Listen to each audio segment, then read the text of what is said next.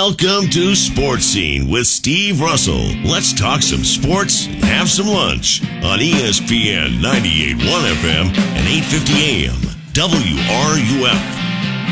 Welcome into a Monday edition of Sports Scene, ESPN 98.1 FM, 850 AM WRUF. I'm Steve Russell. Time to eat some lunch, talk some sports. Daniel is producing today. Billy Napier normally has an 11:45 start time. It is now 12:02, and Billy Napier is coming to the podium now, so we will get to him. The Gator QB, Shane Matthews, alongside. We will take your question, calls, and comments after you hear the comments from Billy Napier. I can't tell if he's starting to talk yet or not. Okay, let's go ahead and see what he's got. We, I think that having a chance to look at it a little bit closer. You know, a lot of times in this game, especially when it's really competitive, a lot of your battles are not really against the competition to some degree. You know, we've got a group here that I think is totally committed to the cause. It's a coachable group. I think we've got a group of players that are really intentional about trying to be great teammates and do their best at their role relative to the team. You know, and I think when you're totally committed to a cause, when you get into battle and there is adversity, I think that's reflected. And one thing I could say about our team that impressed me was that although we got down 14-0 in that game and there were a lot of ups and downs, they continued to stick together in battle. You know, I think listening to our accountability group earlier today, you know, we're still chasing that complete game. You know, I think we're still looking for all parts of our team to play at the high level that they have played at times. You know, and I think ultimately that's the focus here down the stretch. It's important that we keep an attitude, a mindset, trying to be. You know, I think teachability in particular is an attitude. It's a mindset. You know, and I think that no matter how much you know or think you know, you got to make sure that you can learn from every single situation. And I think we've been through some experiences.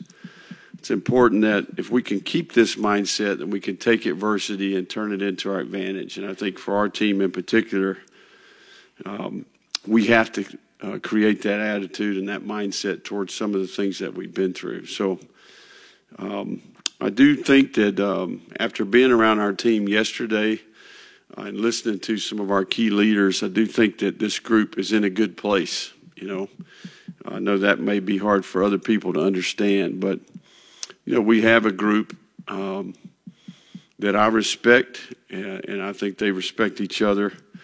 We can do things better, there's no question. There's a dozen plays in this game that we just played. If we just get 6 of them right, we'd probably come out on the other side of that thing. So much like I said after the game, one of the great things about this game is it requires hard work, sacrifice, investment, courage to go to the stadium every week and put yourself out there.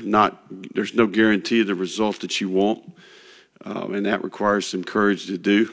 I also think there's good days and bad days. You know, we've been on the other side of a game like that in the past, and that's what makes it a special game. So, you know, our team has turned the page.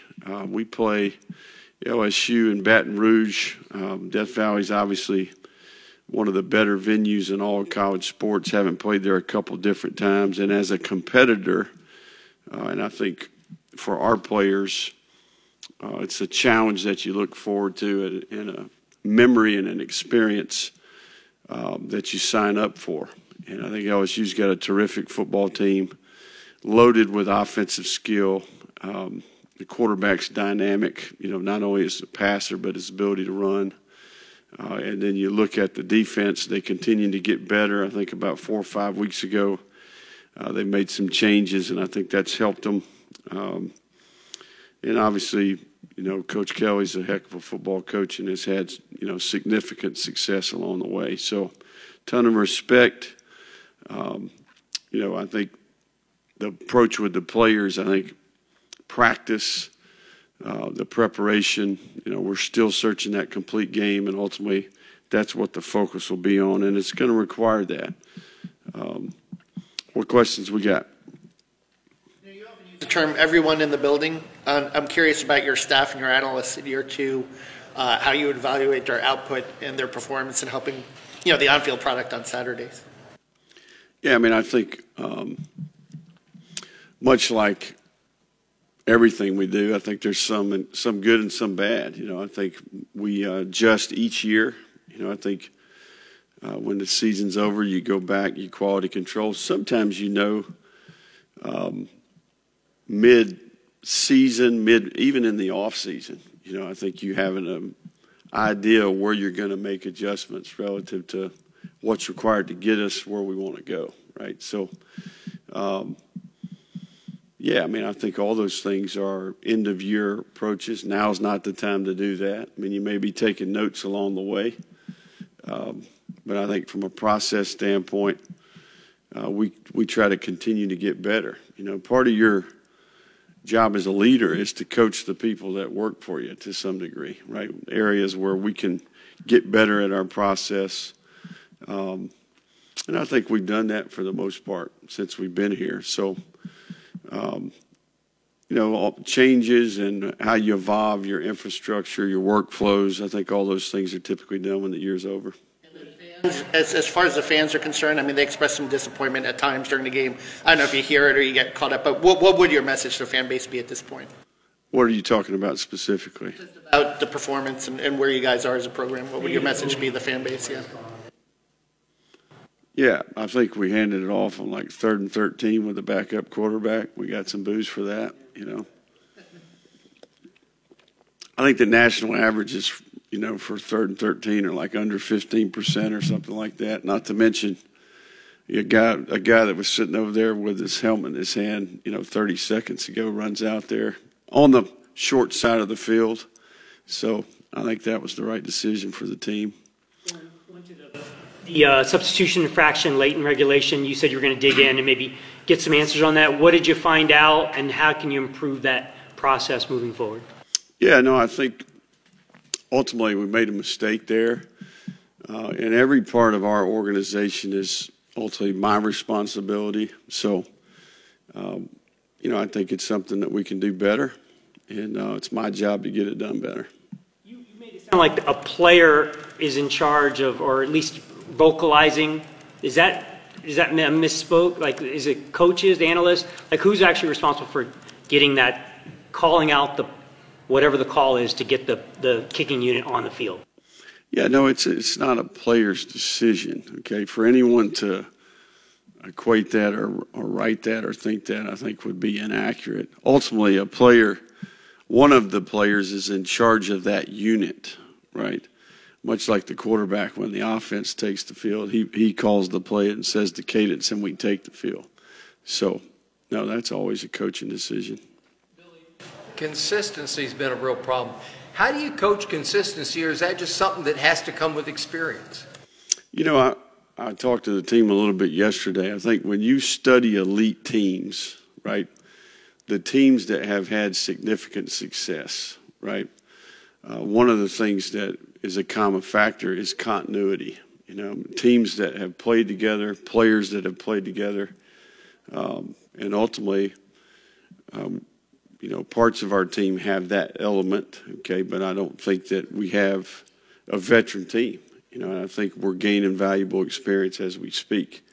So consistency is one of the things that we're seeking. You're 100% right, and I just said it earlier. I think if we could take the best performances of some of the position groups, some of the units, and put all those together, that's what we're trying to get accomplished, right? So, this point of the year, your depth becomes important as you get a handful of players banged up. We had some players that were playing Saturday that this was their first significant experience in their career. So continuity is important, and I think a veteran team, ultimately, I think that allows you to have an elite team and a team that can play with consistency.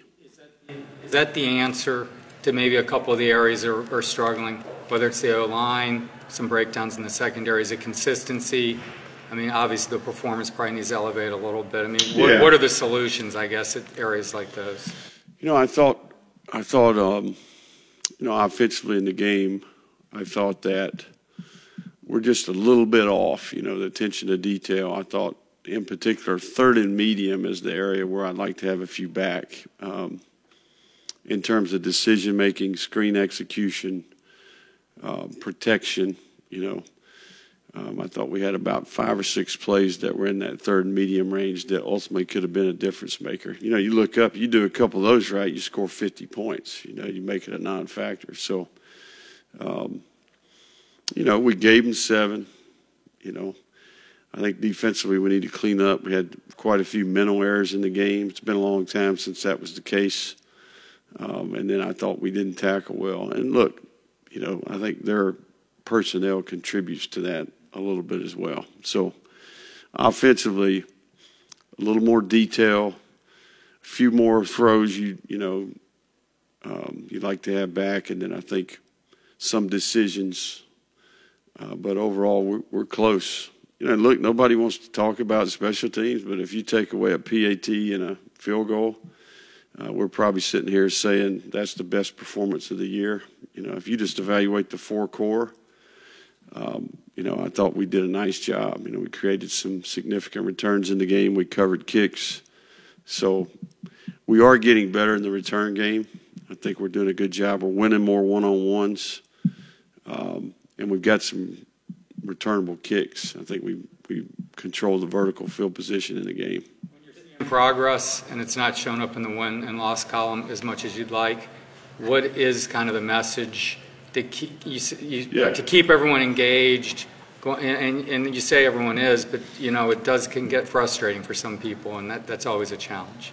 Yeah, I think, look, you got to remain process-oriented, independent of the result. It's easy to do when you win, right?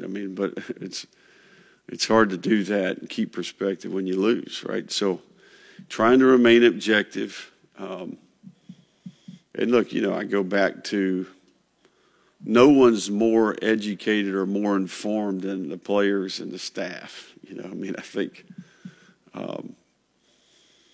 that's important for everybody to understand. And no one cares. No one's more committed or worked harder or invested more time or effort or energy than that crew, right? So I observe them every day, and I think it's going to benefit us in the end. A second ago about special teams, another field goal with only 10 guys on the field. How does that keep happening? What play are you talking about specifically? Field goal block. Arkansas's 37-yard field goal in the second quarter. So our field goal block team is what you're saying. Yeah. So we had a player injured on the possession, the play right before, and ultimately that's what contributed to that. The backup wasn't quite on the same page, and that's what happened. One of those has an individual explanation, but I think what frustrates fans, we're getting it, and you're hearing it, I'm sure, is why these things keep happening, 9 games into the season. Right. And what, like, somebody says, what the hell's going on? What do we tell them? Well, I think look, we can do it better, It's pretty simple, Get 11 out there. Pretty simple. How much are you following that situation? How could it affect your preparation against potentially 2 quarterbacks? No, I think Nussmeier obviously has been a very productive player as well. I think if you really dig into the tape, when he's been given opportunities, he's done a nice job moving their team. So, I think we'll prepare for both. They're definitely different players. But they're both very capable, and I think ultimately they do a nice job distributing the ball to the skill they have. This group of receivers, the backs, the tight end, and I think the offensive line, that's they're one of the best offenses, if not the best offense in the entire country at this point. So appreciate the question about LSU. All right. Thank you, guys. Thanks, Coach. All right. Billy Napier, his comments today. So now we will hear from you alongside the Gator QB, Shane Matthews. Don't forget, if you're listening to us, ESPN 98.1 FM, 850 AM, WRUF. And if you're watching us, we are now live on Cox Cable 6. 392-8255. You can email srussell@wruf.com. Shane, I know there is frustration, and I can understand why there is. I guess now, I mean, it's not going to be easy here. LSU, though, if Daniels is hurt, that changes the outcome. You know, what do they have to play for at this point by LSU standards? But tough one to lose at home. And Arkansas, you know, a lot of times you don't give the other team credit. I thought the Guyton, as a first-time play caller, simplified things. They were smart in what they did. I thought they had a pretty good game plan. Yeah, they really simplified. I bet they ran maybe 8 different plays the entire game. It was extremely disappointing, Steve. It's a game you should have not lost. You know, it's hard for me because I've coached, I've played, I've been in that 2-minute drive situation thousands and thousands of times and been in through every scenario, and it's just unacceptable what happened. You can question play calling. You can question, why is this guy playing? I would have done this. Why are we missing tackles or what have you? But in the procedural game-type situations like that, our quarterback was in complete control of the situation. He was ready to clock it like he's supposed to. Every coach on that sideline should have known what the play was. The ball needs to be thrown out of bounds or across the first down marker, because that we had 16 seconds. The clock was stopped. Plenty of time. Throw it 10 yards. We got 20. We clock it with 8 or 7 seconds. You jog your field goal team out in their normal routine, and you kick it, and I guarantee you makes it. But what happened is I just don't know. I have no idea what was going on the sideline. That should have never, ever happened at any level of football. Peter says he's a loyal Gator fan, but they need to learn to tackle, throw the ball out of bounds rather than take a tackle for a loss, get an offensive coordinator, adjust at half, and push the wide receivers out of bounds rather than run past you, okay? Lee says, asked Shane about UF knowing they couldn't stop Arkansas heading into overtime and settling for a field goal after not getting a first down when it mattered most. What are you supposed to do? What is he talking about? At the end of the game? In overtime. In other words, if you can't get a first down, you're not supposed to kick a field. So I guess what he's saying is, I think, why didn't they go for it?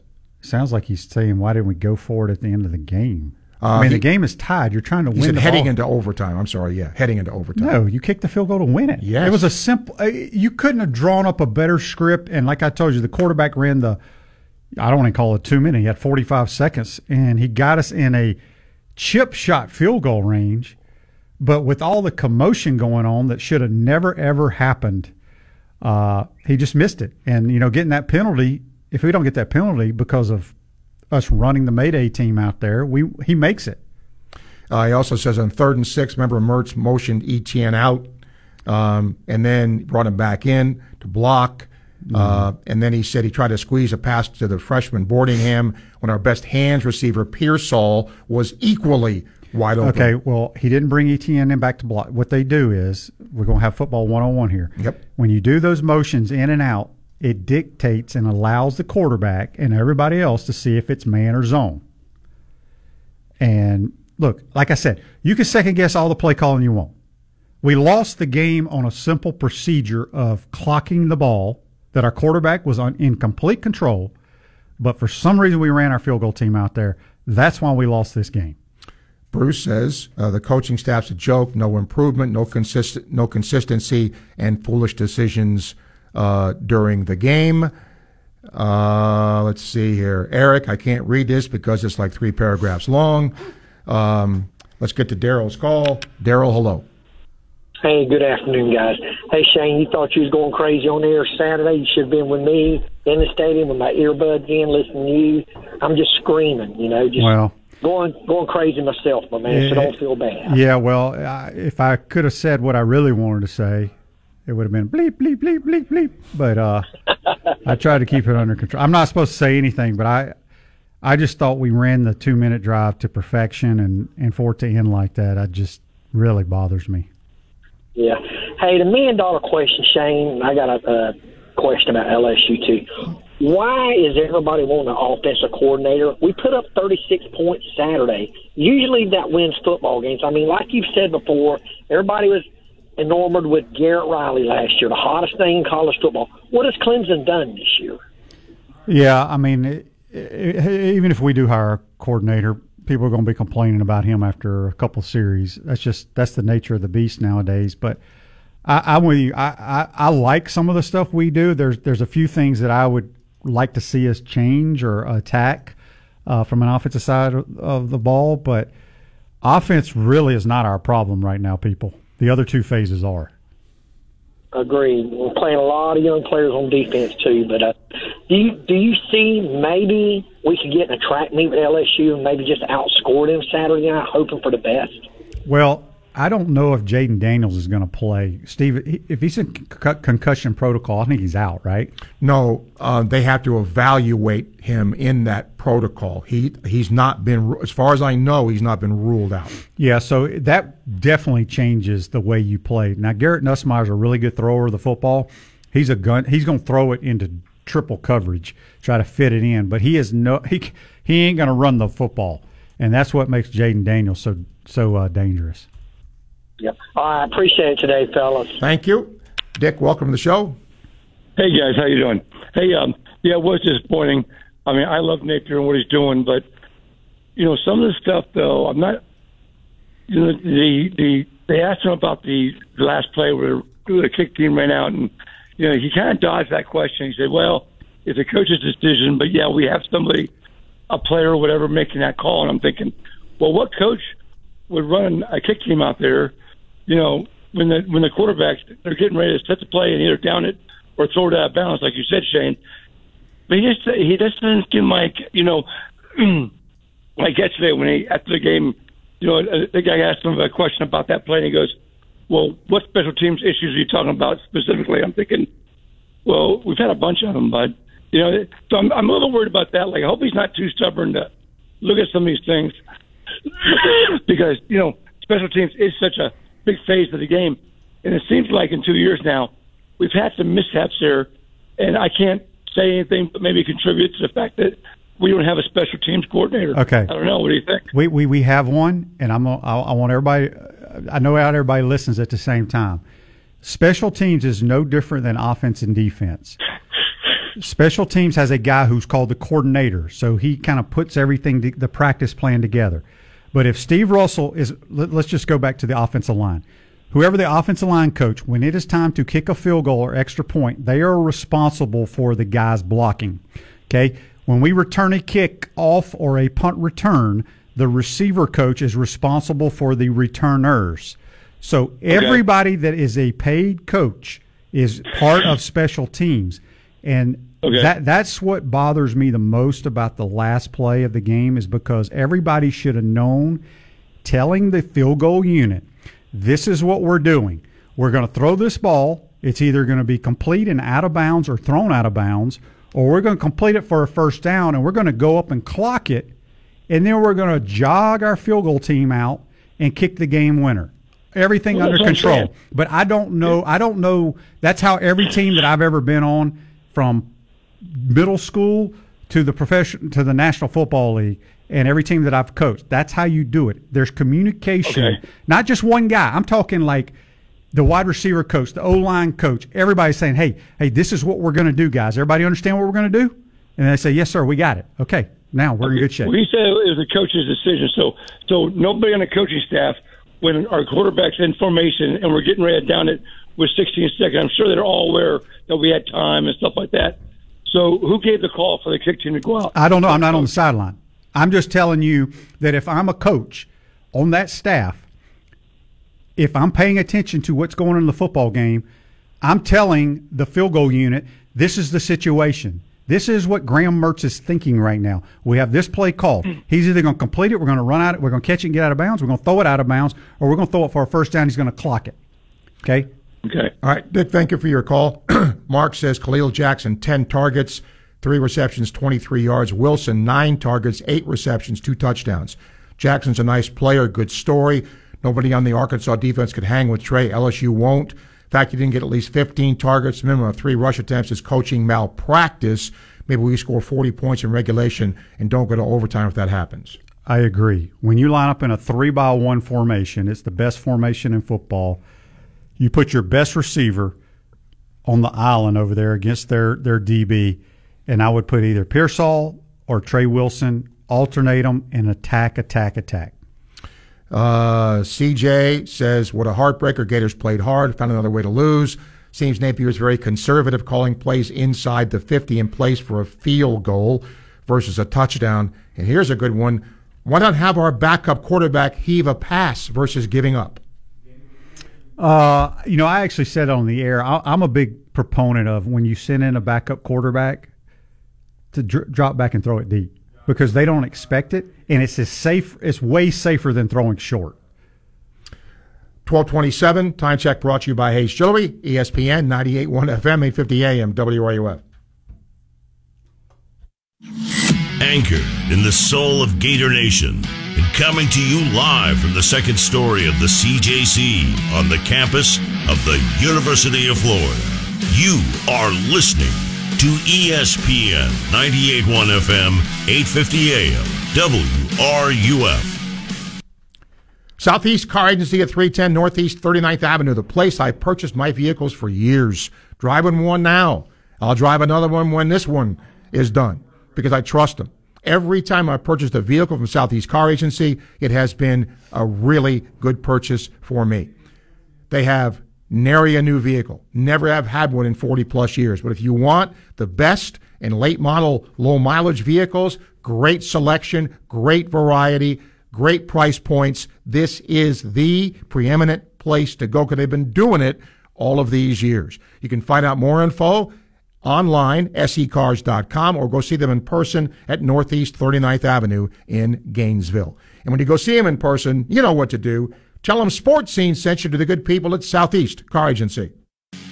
At the Wood Stove and Fireplace Center, there's always excitement around football, family, and the first hint of the fall season. Family owned and operated since 1975, the Wood Stove is the area's premier dealer of wood, gas, and electric stoves and fireplaces. Visit our showroom today to see our large selection of contemporary and traditional styles. Give your fireplace a facelift with our custom glass doors, screens, tool sets, and more. The Wood Stove and Fireplace Center, downtown Gainesville, or visit woodstoveflorida.com.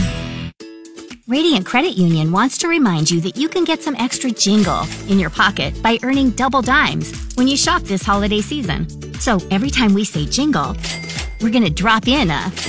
Just use your Radiant Visa credit card for purchases to jingle all the way through December 31st to earn. Visit radiantcu.org/jingle and get double dimes rolling your way. Man, this was fun. Jingle! Federally insured by NCUA. If you're a diabetic, we have great news. You can end the painful finger sticks with a new CGM. Plus, they may be covered by Medicare, Medicaid, or private insurance. If you test and inject daily, you may qualify.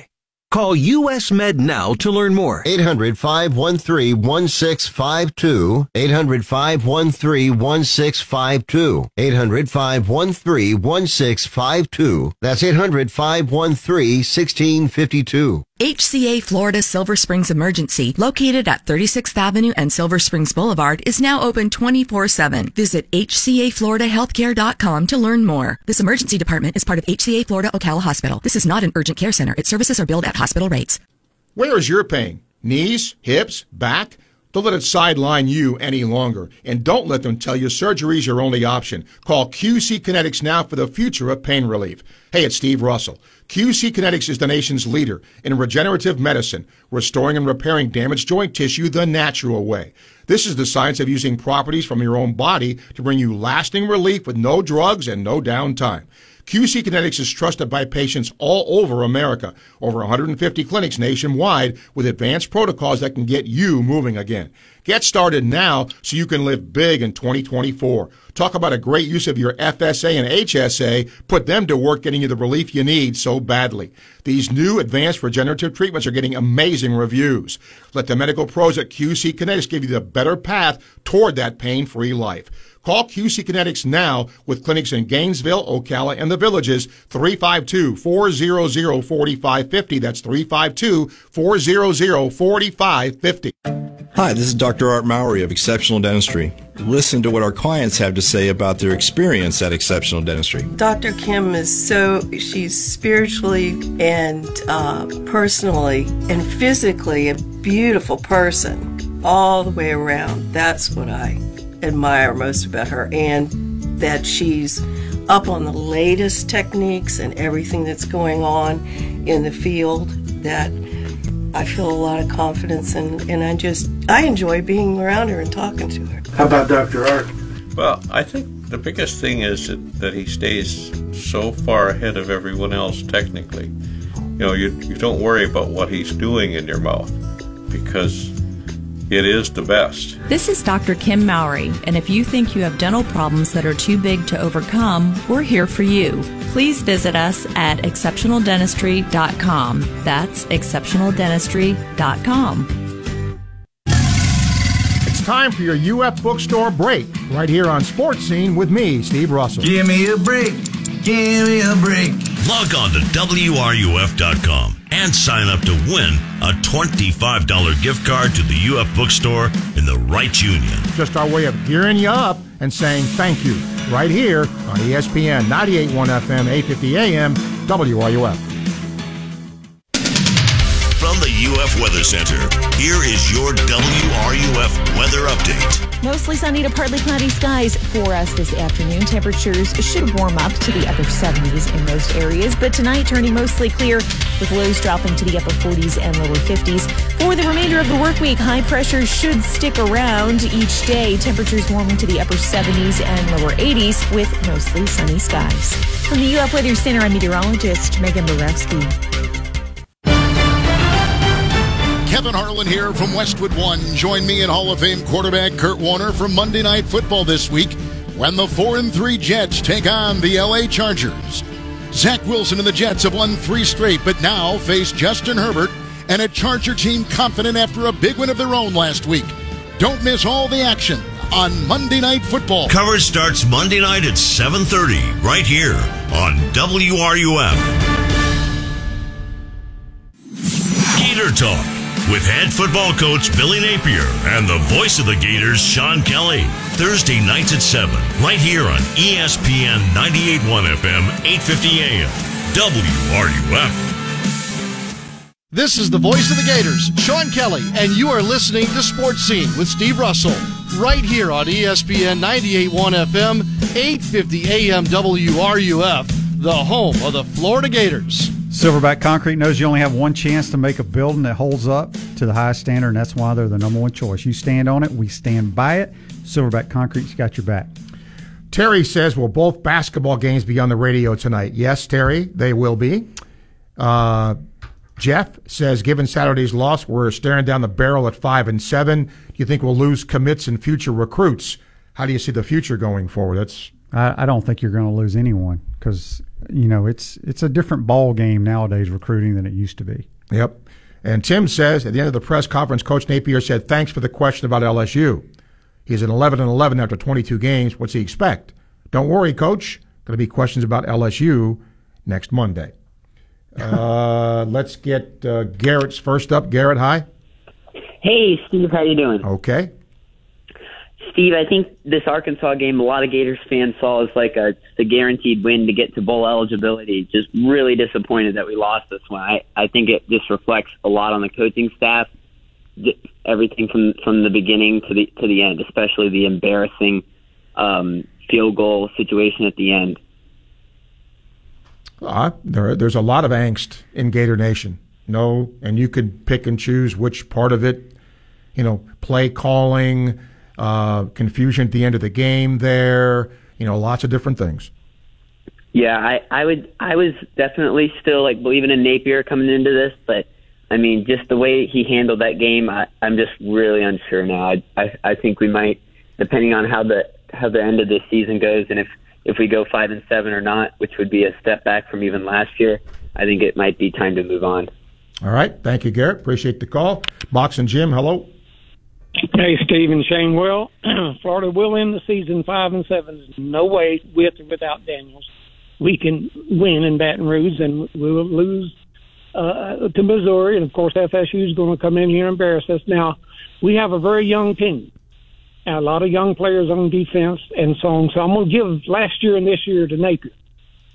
I predicted that the defense would not contain Jefferson. And what I said came true. Jefferson, 90% of the game, beat Florida Saturday. And I do agree with Shane about the debacle on the field goal there at the last. We could have won in the last few seconds and all, but I don't know. Napier right now, I've got the jury out on him. Next year, if Florida doesn't win at least 8 games, and, of course, we got to look at this recruiting class of what will be the future of the Gator football team. But if we don't win at least 8 games next year, and then in 25 and 26 be competing for an SSC, then we need to look for another coach. Okay, thank you. Let's see here. I think is this AP? Yeah, yes, AP Gators. Okay. Okay, so I'm gonna say two things. First off, and both of them gonna be strong statements. Strong question and strong statement. My strong statement is I'm gonna quote to the Pelican Brief movie. It says we allow our passion to overcome our capacity for reason. I'm saying this to the Gator faithful because for anybody who's thinking that Billy Napier needs to go, it has to be passion. This is not logical. This is not reason. And it goes into my next question that I'd like to hear y'all talk about. When you look at what Billy Napier is doing with what we have, a lot of people don't realize how far down we were. Like, they thinking that we was higher than what we was for his talent, as far as capabilities. But when you look at what Billy Napier did, looking at 2 transfer portal guys that start on our defensive line, you had a starting linebacker go out, and now you got 2 transfer portal linebackers who have to fill this position. 4 offensive linemen left. When you look at Graham Mertz coming in, he revived Graham Mertz from the beginning of the season on how he was reading and making decisions. Okay, well, what's your question here? I got to get some other calls. What's your question? Okay. So what I'm saying is, when you look at Billy Napier and what he's doing and what he has done so far, how do you see his progression? How is he progressing? Is that what you said? In short words. Okay, thank you for your call. I'm not quite. I was lost. Yeah, that got lost there. How is he progressing? You're always judged by wins and losses. And nowadays it's how you win or how you lose. You can be 6-0, but there are going to be some of the fan base that aren't happy because you're not beating somebody by 20 points. So, I mean, it's just that's what whether you had 35 true freshmen playing Saturday or not, we should not have lost that game. We had it won. The end of the game is just it's not acceptable. Gator Man, hello. What's going on? How you guys doing today? Good. I just one question. As bad as the defense is, I mean, people don't understand Billy Napier's strapped for us offensively because, I mean, it was up to me as bad as the defense is. 4th and 1 or 4th and 2, you just about have to go for it every time because the fourth quarter, the defense was just, hey, they were just helpless. I mean, when they missed the field goal, I knew it was over. But to get rid of Napier right now, no, I wouldn't do it. I'll at least give Napier 2 more years to see where he goes. But that's about it. You guys have a good day. All right, Gator Man, thank you. Tony, what's up? How you doing, fellas? Good. I'm like you, Shane. At the end of the game, as a former player and a former coach, what happened was just unprecedented.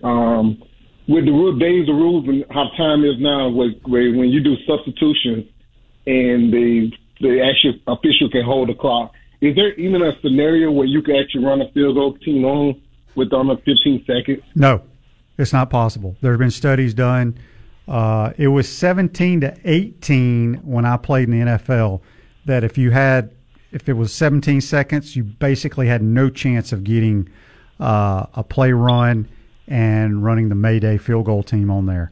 And that's when I sit on the air. At 16 seconds, we're either going to throw this ball out of bounds or near the sideline, catch it, get out, or we're going to complete a first down and clock it. It's exactly what we did. I mean, we ran the 2-minute drive, whatever you going to call it, to perfection. But we didn't get a chance to I mean, we would have had a chip shot field goal with no pressure, with no urgency, just jogging out there with our normal routine. Yeah, and that's what the puzzling thing.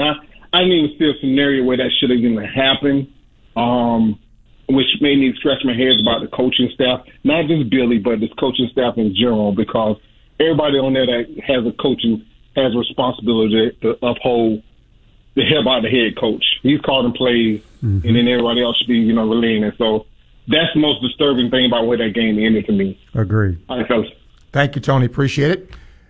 Todd says, discussing that we scored 36 points, only have our defense help an 0-5 last in the SEC offense team look like a top 10 offense. We scored 36. Should be enough to win a lot of games, only if our defense could tackle and stop the run.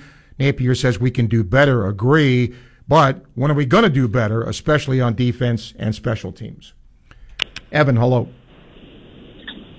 Hi. I was going to say something similar. I just wanted to know why our defense they can't seem to tackle. Like, the quarterback for Arkansas just ran over our defense. Like, that one last drive, he just ran right over us. So where's the effort? I just feel like there's no, fight. Well, that's a big dude. I was going to say, if you've ever played football, Evan, and you had a guy running at you like that, and especially if you get past the line, and now you're a secondary guy or whatever, or a safety, you're trying to, stop a train like that, you're supposed to try to do that. I get it, but that's not easy. He's a big dude. All right, thanks. All right, thank you, Evan. And then Peyton says, with the losses ahead coming, Florida's truly heading down the road to become the Nebraska of the SEC and keep living in the glory days. If they fire Napier, continue to go through coaches like water, that'll cement it. Florida wore black to their own funeral. Mike says, can you pull out the stats of how many yards do we gain on first down? If we aren't close to 3, is that execution or play calling? Defense has its say, but you have to be able to drive the ball to succeed. I don't know if it's play calling. Sometimes you can feel like you have a really good play called and the other team just out-executes you. I don't know what we gained on first down. I have no idea. I mean, you'd have to go through every drive and take a look at what that is. And then not only that, but look and see what was the play call and all of that. But, I mean, sure, it is 2nd and 4 as a play caller a lot easier than 2nd and 10. Mm-hmm. It is. Anybody tell you that. 12:44, time check brought to you by Hayes Jewelry, ESPN, 98.1 FM, 850 AM, WRUF. Gainesville Sports Center, here's what's trending now on ESPN, 98.1 FM, 850 AM, WRUF. Good afternoon, I'm Ainsley Davis. Gator basketball opens their regular season tonight with a doubleheader in the O-Dome. Gator women will host North Florida at 5:30, and the men will host Loyola, Maryland at 8. Catch coverage of both games right here, starting at 5:10 for the women's game and 8 o'clock for the men's game. In Gator volleyball, number 20 Florida lost to number 13 Kentucky yesterday, 3-1. The Gators will look for redemption in Friday's match as they host unranked LSU in the O'Connell Center. Meanwhile, there's some high school volleyball action this afternoon. Newberry will take on Branford at 1 o'clock for a spot in the 1A state championship. Baker defeated Liberty County this morning to secure their spot, and the championship is at 4 o'clock tomorrow at Polk State College. That's your Gainesville Sports Center. I'm Ainsley Davis. ESPN 98.1 FM, 850 AM, WRUF. The Road Heaver Boys Ranch in Palatka is a terrific local charity, and it's been helping at-risk boys from difficult home environments for years. And folks, you can help this really good cause by simply donating any unused or unwanted vehicle you might have. And they'll take just about anything. A car, certainly. But a motorcycle, a boat, an RV, they'll take those too. And what these kids do, they take these vehicles. By the way, they are tax deductible as far as your donation's concerned. They fix them, they refurbish them, they then sell them. This is how they learn real-life skills. So if you have an unused or unwanted vehicle of any kind, please consider a donation to the Road Heaver Boys Ranch. It helps a good cause. Bottom line. For more information, Google Boys Ranch Palatka or go to rbr.org. That's rbr.org. You can learn more. Busch Auto Repair and Gator Transmission is Gainesville's no-hassle, no-overcharge auto repair shop. Now looking for qualified auto mechanics to join their growing team. If you're a self-motivated worker with an attitude for excellence, Busch Auto Repair is looking for you. Enjoy competitive pay and a family working environment where they've been keeping cars on the road since 1954. Call 352-372-0372. That's 372-0372 now or at chuckbushautorepair.com. When was the last time you had a burger? No, I mean a real burger, not something you got from a drive-thru. If it's been a while, you need to head to Copper Monkey West in Jonesville. The burgers at Copper Monkey West have been voted best in the area for years. They're legendary. That's not all. USDA choice steaks, ribeye filet, New York strip, and Philly cheesesteaks, chicken sandwiches, salmon, and more. Their sandwiches are now made with boar's head meat. Copper Monkey West has a full bar featuring many local brews, all served to you by some of the nicest, friendliest folks around. Takeout available, Copper Monkey West in Jonesville. It really does taste that good. The head ball coach scores again. Steve Spurrier's Head Beer Coach 1966 American Lager is now available everywhere at Ben Hill Griffin Stadium. Smooth and refreshing with just enough of a crisp finish. Also available at most places you buy beer. If you don't see it, ask for it. A beer made by Gators for Gators. Make a great play and enjoy a cold one today. Steve Spurrier's Head Beer Coach 1966 American Lager. Please drink responsibly. Hey, Bill, is that a new car? Nah, it's my same ride. I just got the dings taken out and repainted. I got it done at Maaco in Gainesville. Wow, looks sharp. I thought it was a new car. Honestly, I was shocked at how good it looks. I'd recommend Maaco of Gainesville to anyone. Give your car a brand new look. Take it to Maaco in Gainesville. Excellent service and a fast turnaround on quality warrantied work with 0% financing available. Visit MAACOGainesville.com or call 352-371-4251. Maaco of Gainesville on Main Street. At the Wood Stove and Fireplace Center, there's always excitement around football, family, and the first hint of the fall season. Family owned and operated since 1975, the Wood Stove is the area's premier dealer of wood, gas, and electric stoves and fireplaces. Visit our showroom today to see our large selection of contemporary and traditional styles. Give your fireplace a facelift with our custom glass doors, screens, tool sets, and more. The Wood Stove and Fireplace Center, downtown Gainesville, or visit woodstoveflorida.com. If you're looking for the best alternative you have to purchasing a new vehicle, look no further than Southeast Car Agency in Gainesville, 310 Northeast 39th Avenue. Steve Russell here. I've been a customer of Southeast Car Agency for a long time. All the vehicles I've purchased have been great. They'll do the same for you. Go online, secars.com. You can check out the vehicles they have in stock. You can go see them in person at Northeast 39th Avenue. The Cousins families run this business for 40-plus successful years. That's Southeast Car Agency. Hey, it's Sean Kelly, voice of the Gators for my friends at International Diamond Center. IDC is Florida's family-owned jeweler with worldwide connections. IDC delivers exceptional value, mind-blowing selection, uncompromising quality, ironclad warranties. IDC has showrooms all over Gator Country, Gainesville, Orlando, Tampa, Clearwater, Sarasota, Naples, and on the Treasure Coast. The vibe at IDC is relaxed and fun. Their non-commissioned experts will guide you every step of the way, and nobody can touch their incredible value prices. Of course, IDC's specialty is diamonds. Real, rare, precious, GIA-certified diamonds in every shape and size imaginable. It's a massive selection at no middleman, direct importer prices. So when it comes to those special moments in your life, celebrate with the only jeweler endorsed by the Gators, International Diamond Center, where Gator Nation shops for jewelry. Get store locations, hours, and learn more at shopidc.com.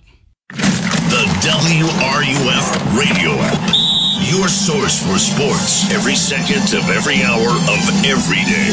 You are listening to ESPN 98.1 FM, 850 AM, WRUF, the home of the Florida Gators. Sports Scene with Steve Russell continues here on ESPN 98.1 FM, 850 AM, WRUF, and on your phone with the WRUF radio app. Looking for the best pizza in town? Head on over to Leonardo's Meal Hopper. The pizza and garlic knots are incredible. We'll have you coming back for more.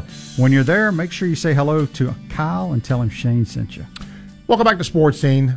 Lee poses a good question here, Shane. He says, point to what Napier does on game day that gives us an edge. I can point to coaches around the country that give their teams with less talent an edge. Kleiman at Kansas State, Gundy, Elko, Kiffin, Freeze, Heupel. All those coaches give their teams an edge. Can you point to anything Napier does that's unique or gives us an advantage? I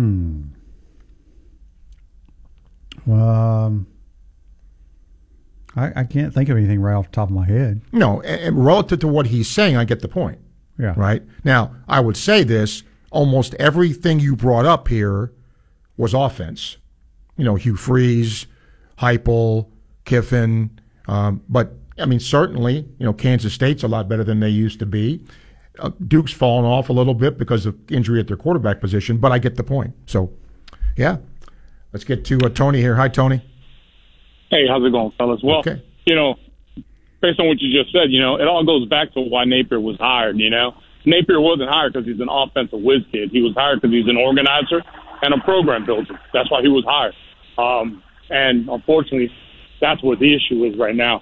Hey, Shane, you made an interesting point. Are you saying that studies have shown that based on the time that was left at the end of the game there, even if we had gone out there to try and kick a field goal, we wouldn't have had enough time based on those studies?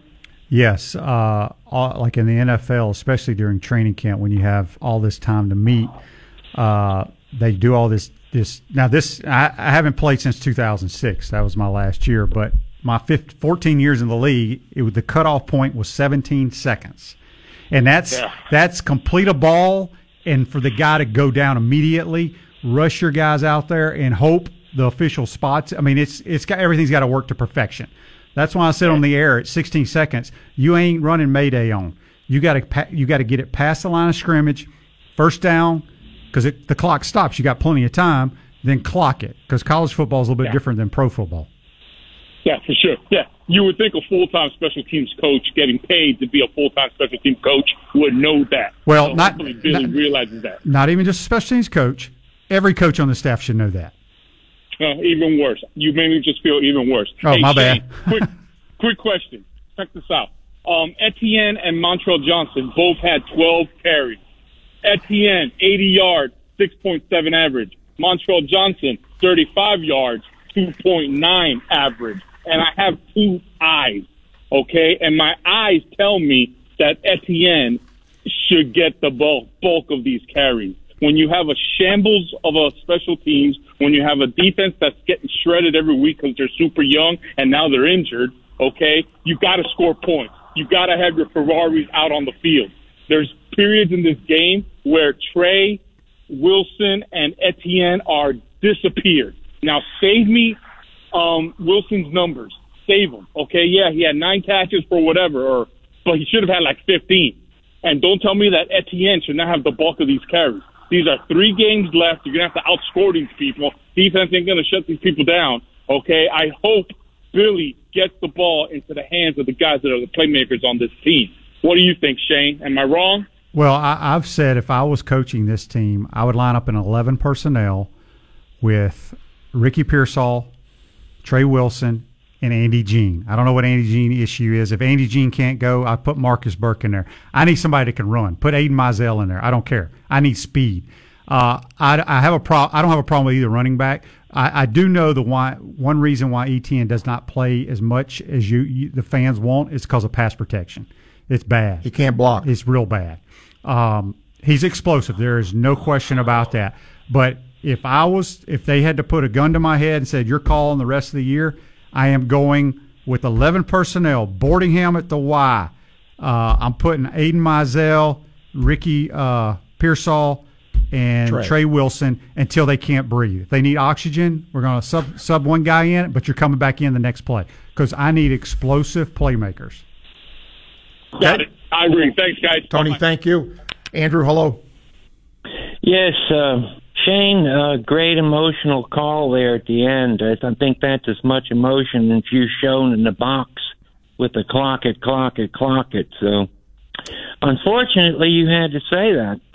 What I'm going to say is, or ask about, do you agree that this hiring of Coach Napier and with the personnel we have obviously is a growing experience?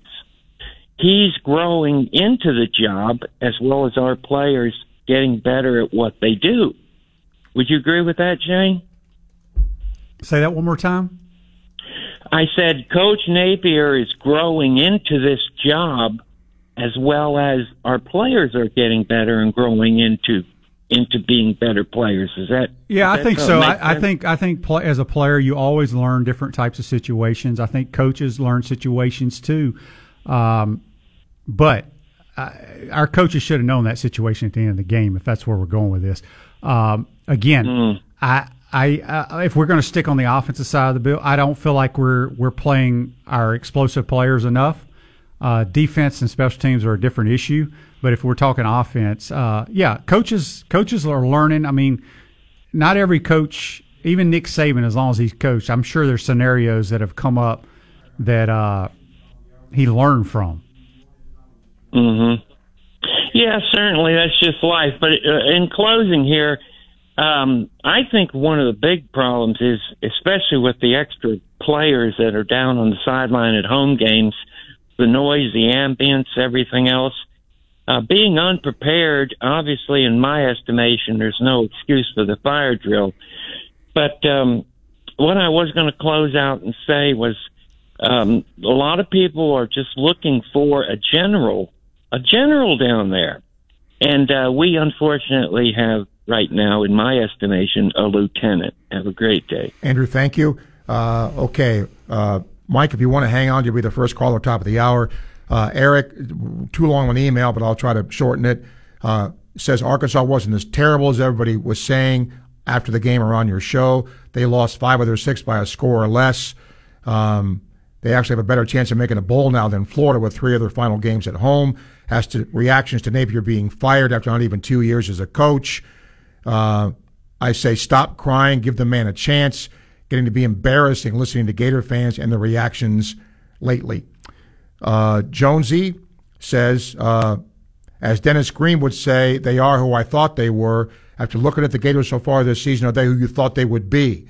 You did say beginning of the season they were picked to be at the bottom of the SEC East. Well, they weren't. Could you see this in your wildest dreams? A team that's 2-6 coming into the Swamp and beat the Gators, but even worse, score 36 points on the defense. I didn't look at Arkansas's record. We should have won the football game if we do a simple procedure. I thought Florida would be better. The reason I thought we'd have a really good year, and like I said, I only usually look at the skill guys. I still think we got really good skill guys on offense. Hour 2 coming up. We'll take as many emails and calls as we can in hour 2. You're listening to ESPN 98.1 FM, 850 AM, WYUF.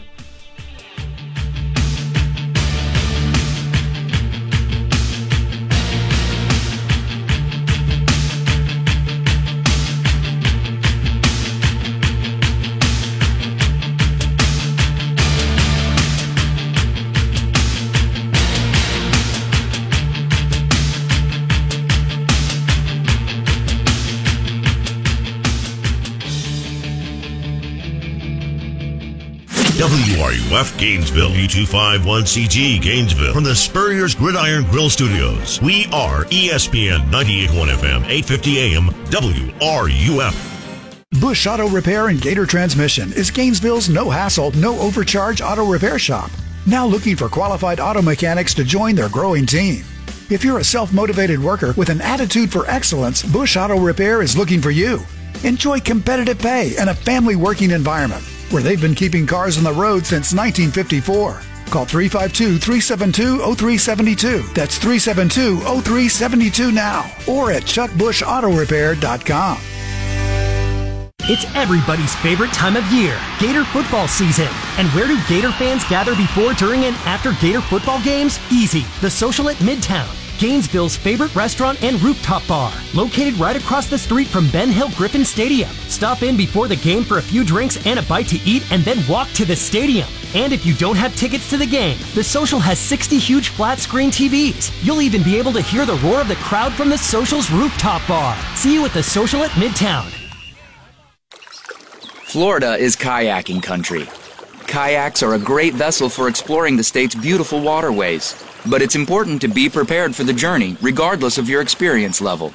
Get your boater education and learn about you and your craft's abilities. It'll help you have a safer, more enjoyable time on the water. Before you go, know your limits and always wear your life jacket. Safe boating is no accident. To learn more, visit the Florida Fish and Wildlife Conservation Commission at myfwc.com.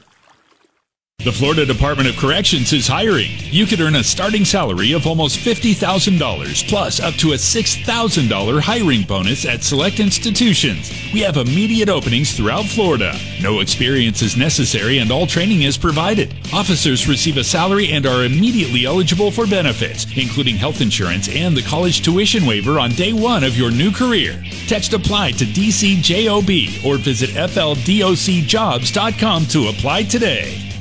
Here's another remarkable success story from QC Kinetics. This one from Chad, who hurt his knee at the gym one day, and it just kept on hurting for months. From my high school football and wrestling days, I already had a little bit of damage in there, but this just sent it over the edge. Chad tried traditional treatments with no improvement when he turned to the non-surgical regenerative treatments at QC Kinetics. It was really fascinating how they did their work, and the science behind it was very intriguing, and it works. Extracting the cure out of my own body blew my mind. It's like I'm brand new again. It was fantastic. That's because the QC Kinetics natural biologic treatments use your body's own healing power to restore damaged tissue in your hips, shoulders, back, and knees, providing long-lasting relief. Now I'm back at the gym. I'm 100% feeling great. If you're tired of suffering with pain from arthritis or injury, call QC Kinetics now for a free consultation. Call QC Kinetics, 352-400-4550. Now with offices in Gainesville, Ocala, and the Villages, 352-400-4550.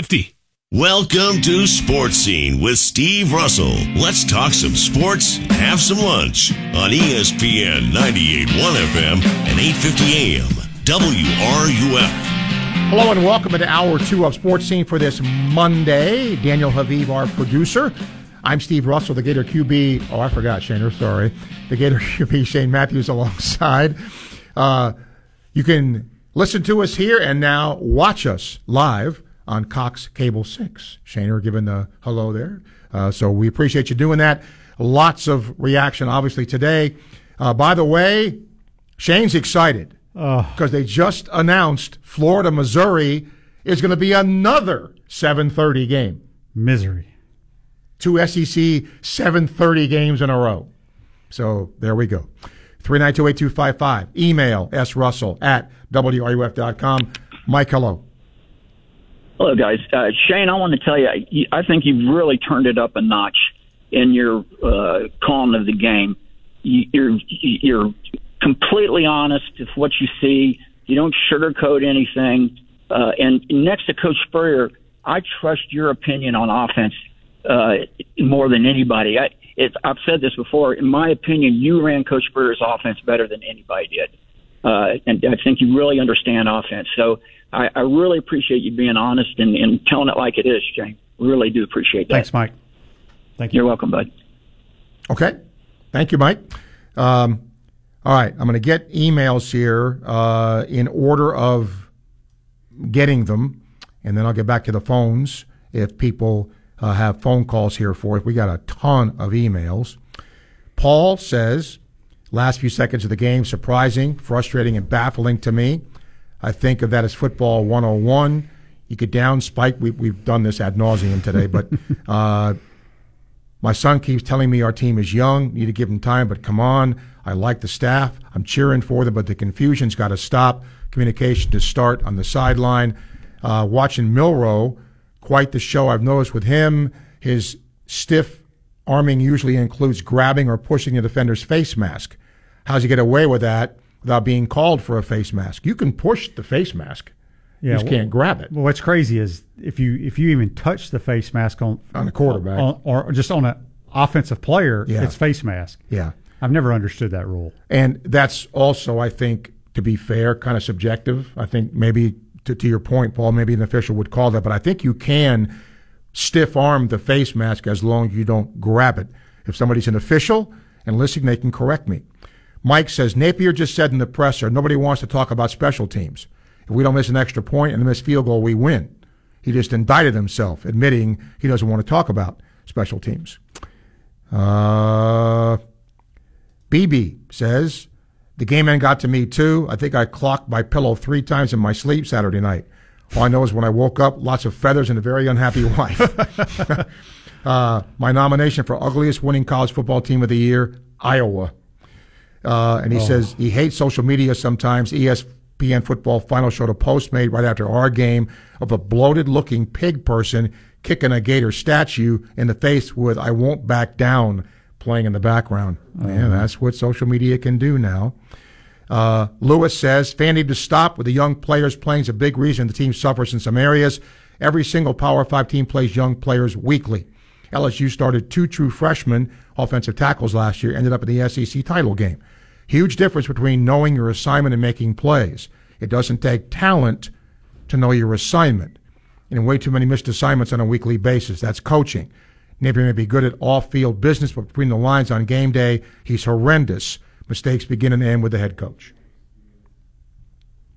Larry, I don't think it's time to move on from Napier. He needs at least one more year. I do wonder if he might need more than the current 120 football program staff members to solve the stupid flaws and mistakes like the end-of-the-game field goal attempt.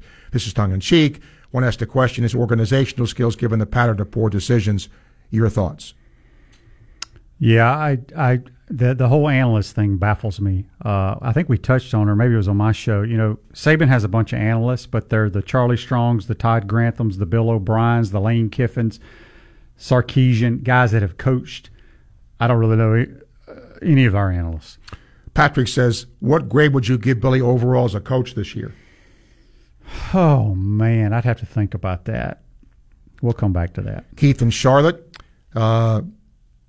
Napier's demonstrated strengths seem to be recruiting, talent evaluation, organizing. If the offense isn't the glaring problem, you think hiring a dedicated OC would free coach to focus even more on his strengths and give added attention to those areas which were struggling. It seems that as an OC, he's in the middle of the road, not bad, not great. With all the responsibility he has, bringing in somebody to handle those duties seems like a no-brainer. It's no different than putting your team members in the best position to be successful. I mean, that's what everybody talks about. I don't see calling plays as the head coach that big a deal. There's tons of people doing it around the country. Victor says, how close was the first down at the end with time winding down? The field goal did not have time to waste and wait for a call of first down. Probably set to run on the whistle. Could that immediate reaction been avoided? Who makes the call? Easy to criticize after recognizing the first down. What could have been done better? Not like they lined up and yelled to get back, trying to make sense of the chaos. 30 points should have been enough. That first down statistic should be looked at. All right, I don't know what any of that stuff he just said. It was 2nd and 7. We complete a 20-yard ball for a first down. The whole operation was done very well by our offense and our quarterback who was in charge of it. The sideline procedure was a mess. Okay, back to the phones. Don, hello. Hey, Steve, how y'all doing? Good. Hey, Steve, do you think losing these games or maybe losing the next 3, if we lose the next 3 games, do you think that would have an effect on some of the recruits that Billy Napier is trying to get to come? I've been asked that a lot.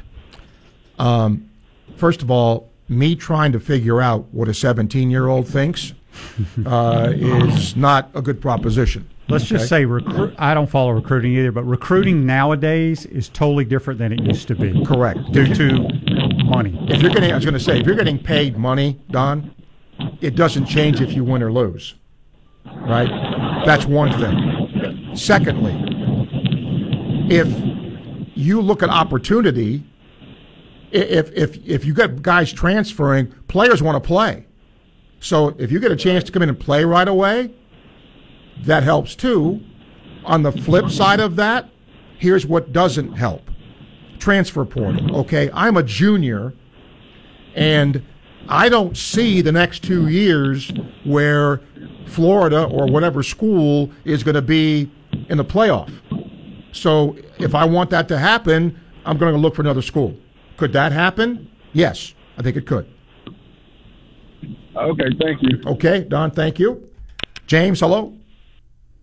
Hey, guys. Thanks for taking my call. Sure. I have tried to avoid, to be completely honest with you, I almost didn't tune in today and tried to avoid some social media just because I knew what it would be like. But I had to call in.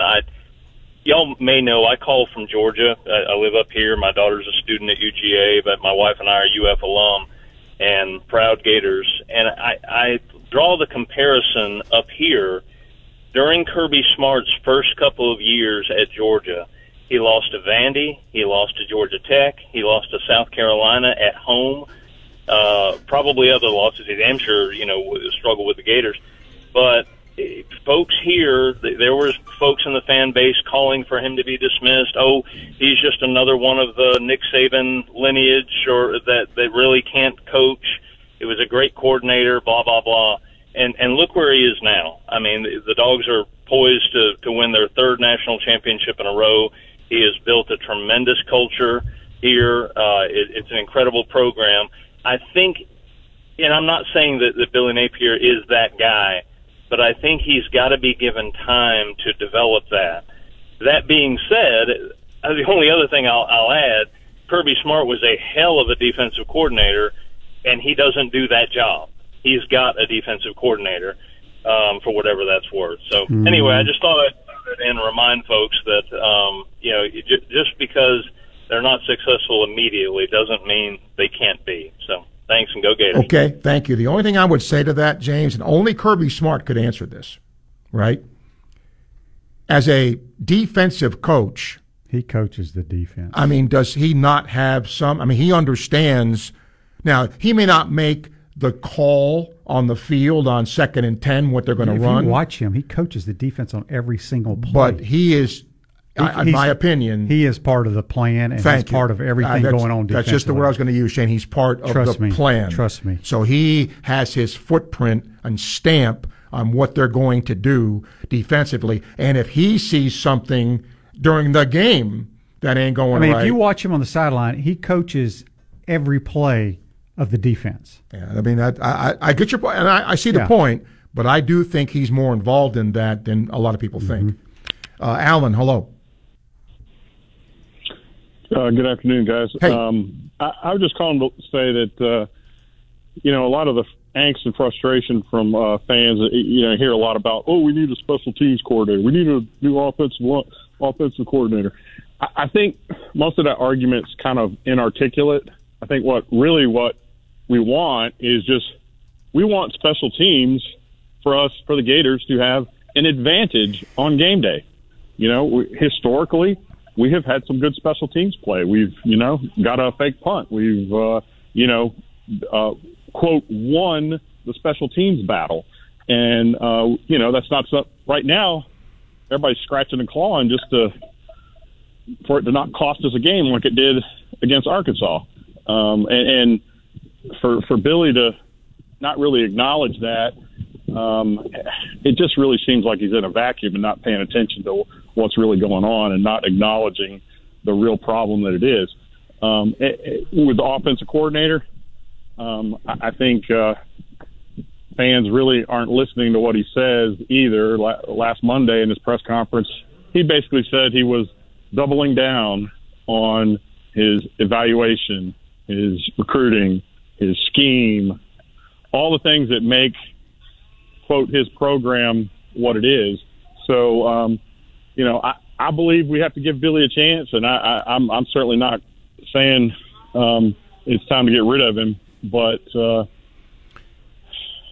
communicate more and acknowledge that there's problems, and, hey, we're going to get better and get back to what Gators expect to see on the field on Saturday. All right, Alan, thank you for your call. By the way, to end the show today, our last segment, we're going to have a conversation since it's the start of the basketball season. Todd Golden, you'll hear from him today and during our last segment as the Gators get ready to open the season, both men and women.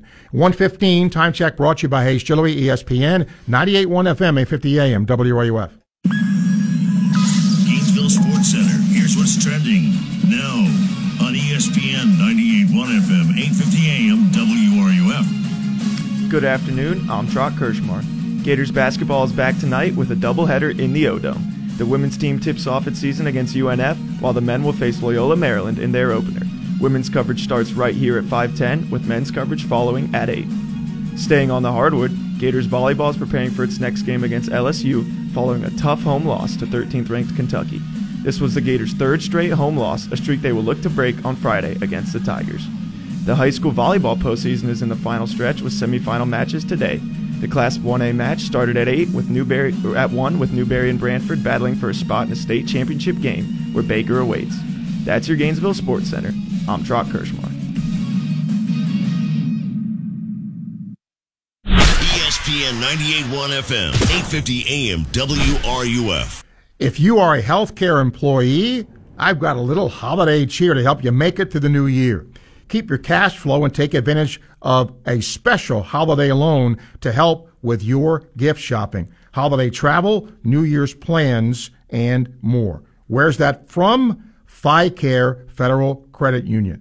Because at FICARE Federal Credit Union, you can borrow up to $2,000 with a 12-month term.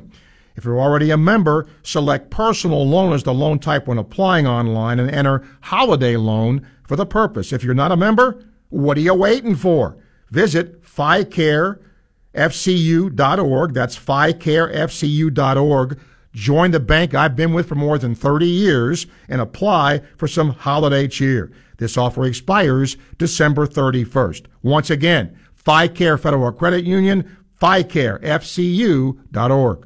Hey, Bill, is that a new car? Nah, it's my same ride. I just got the dings taken out and repainted. I got it done at Mako in Gainesville. Wow, looks sharp. I thought it was a new car. Honestly, I was shocked at how good it looks. I'd recommend Mako of Gainesville to anyone. Give your car a brand new look. Take it to Mako in Gainesville. Excellent service and a fast turnaround on quality warrantied work with 0% financing available. Visit MAACOGainesville.com or call 352-371-4251. Mako of Gainesville on Main Street. When was the last time you had a burger? No, I mean a real burger, not something you got from a drive-thru. If it's been a while, you need to head to Copper Monkey West in Jonesville. The burgers at Copper Monkey West have been voted best in the area for years. They're legendary. That's not all. USDA choice steaks, ribeye filet, New York strip, and Philly cheesesteaks, chicken sandwiches, salmon, and more. Their sandwiches are now made with boar's head meat. Copper Monkey West has a full bar featuring many local brews, all served to you by some of the nicest, friendliest folks around. Takeout available, Copper Monkey West in Jonesville. It really does taste that good. Hey, North Florida, it's Jared, your trusted off-road and marine service director at Polaris of Gainesville. I'm back to remind you that the great outdoors is calling your name. From bounty holes to fishing holes, leave it to the pros at Polaris of Gainesville to keep your ride or vessel up and running. Being a team built up of outdoors enthusiasts, we value and understand your time out on the water or battling the trails is important. So come on down to Polaris of Gainesville and experience our state-of-the-art parts and service facility, where our certified staff and technicians are here to help prevent those bad days from happening. From backcountry rides to salty tides, we service all makes and models such as Polaris Off-Road, Slingshot, Gem, Tracker Marine, Key West, Carolina Skiff, Yamaha Outboards and Watercraft, Mercury Marine, Suzuki Marine, and more. Have a damaged utility vehicle or a boat and need help with those big corporate insurance monsters? Let us do the estimate to help you recover. No problem is too big or small for Polaris of Gainesville. We are your North Florida premier off-road and marine service center. Give us a call today to set up an appointment at 386-418-4222. 244. Unnecessary penalties are so frustrating. It can ruin the entire outcome for our Gators. And according to Mike Lester of Talon Wealth, by the way, Talon Wealth is the official wealth management team of the Florida Gators. And he says if you're not careful, an annuity or unnecessary fees that don't provide value could not only take a chomp out of your portfolio, but in some situations, it could possibly change your lifestyle in retirement. So, don't let expensive products or unnecessary fees take a chomp out of your lifestyle. Call Talon Well for a no-charge comprehensive financial plan valued at $1,500 to make sure you're on track to retire comfortably. 352-751-3200. That's 352-751-3200. Or schedule at guardingyournestegg.com. Talon Private Wealth, LLC. Investing in stock markets involves the risk of loss, and there is no guarantee that all or any capital invested will be repaid. Past performance does not guarantee future results. Florida license D056341. Compensation was paid to Learfield for partnership with the Gators as of January 2023. We are your home for Tampa Bay Buccaneers football. Touchdown! You are listening to ESPN 98.1 FM, 850 AM, WRUF. And anywhere in the world with the WRUF radio app. This is Gatorhead football coach Billy Napier, and you're listening to Sports Scene with Steve Russell right here on ESPN 98.1 FM, 850 AM WRUF, and anywhere in the world on the WRUF radio app. At Titan MRI, no insurance is no problem, and Titan MRI has the same-day scheduling available. Call them up. Start feeling better today. That's TitanMRI.com. I can tell you we're not going to get through all this today. We're just not. But we will do our best to get through things. Matt, hello. Hey, Steve. Listen, after a game like Saturday, the last thing anybody wants to have to hear from a Georgia fan. So I figured I'd call in. You just had a caller compare Sleepy Billy to Kirby, and that's just ridiculous. It's amazing the way we cherry-pick stats. Kirby won 8 games his first year and played for a national title his second. So that whole comparison is absolutely ridiculous. Well, I'll tell you who also made that comparison was Chris Doering. I watched, and he kind of mentioned too, questioning some of the things that Kirby did early in his career, and I think that's normal unless you come in and you win, big your first year, which some coaches have done. So I don't think the comparison was meant. Point to point, I think the comparison was that it's a learning curve when you first start to be a head coach. Yeah, it certainly is, but he strictly pointed out the negative and left out a lot there. That's all I'm saying. It's cherry picking. Let's just say that. So okay, that's all I got, Steve. Yep, thank you, Rick. Hello. Yeah, hey gentlemen. 3 quick points. Shane, you stopped short of saying when you said the end of the play. When we got into that field goal situation was unacceptable. If a few more words, wouldn't you add unacceptable coaching? Isn't that what you're basically saying? Well, yeah. I mean, every coach, I mentioned every coach on the sideline should be telling the field goal unit what the situation is, what we're doing here on this play. First of all, we have no time to run out and do a Mayday situation with 16 seconds. It's almost nearly impossible. So yeah, it's just a bad way to lose a football game. You can question play calling and all that kind of stuff, but the procedural stuff bothers me a lot. Well, let me continue this to say, look, people need to be honest about Napier. It appears he's doing a great job of putting the team together. We don't have the wins. It looks like the recruits are coming, but he is not doing the job maybe as an offensive coordinator, and he certainly needs a special teams coordinator. And Napier could have his stamp on the plays, just like, Steve, you said Kirby Smart does. So he could hire an offensive coordinator. Now we'd have somebody to blame bad plays on and to fire, and Napier could keep his job next year. And then the final thing, and I wish you'd comment on that, is I drilled this last year about backup quarterback. We don't have anybody come in yet that appears they trust to do anything other than hand the ball off. In the LSU game, their quarterback went down. They brought in their backup. Immediately, he threw a mid-range pass the first play. It went for the play, and I'm just wondering, I think Mertz is a great quarterback. I got no issues with him at all. But a different QB with a different kind of wheels, different kind of mindset, could alter the game. And again, I keep saying put him in the second quarter to give him some experience and give him a chance that if he's got to come in, now we've got trust in that QB rather than just the old handoff game. All Shane, right, that's it for me. Shane, guys. Please. Thank you. Yeah. I've heard this argument. And I'm not putting in a backup quarterback just to get some experience. Thank you. Max Brown's the backup. He's a talented kid, hadn't played a lot. I know they don't trust him to throw the ball that much. Garrett Nussmeier is a really good quarterback. He's been around the game his whole life. He's got a good understanding of it, and he's a really good thrower of the football. That's why LSU does that with him. Tennessee Mike, hello. Hey, guys, just three quick thoughts. To be fair to Napier, that 10-second runoff stuff, I'm not a football coach. I mean, there's a million things going on. A lot of times when there's that 10-second runoff, there's either an injury, of course, or something crazy has happened. But imagine how much is going on in the last 45 seconds of a football game. That 10-second runoff should have never happened. It only happened because we sent people out there not being prepared. Okay, well, it didn't happen, right? I thought they never did. They didn't apply the 10-second runoff. Right. If they do the 10-second runoff, the game is over. Yeah, that's right. Since the clock was stopped, they gave us a 5-yard penalty, which caused us to miss the field goal. The bottom line is, it's this simple. It's elementary football. When you have a 2-minute drive, your quarterback is in complete control, and he knew exactly what to do. That when the ball was completed past the first down marker, the clock stops. For the chains to move, he had 8 seconds on the play clock to go up and stop and clock it. Then you just walk your field goal team out there and you kick the game winner in their natural routine.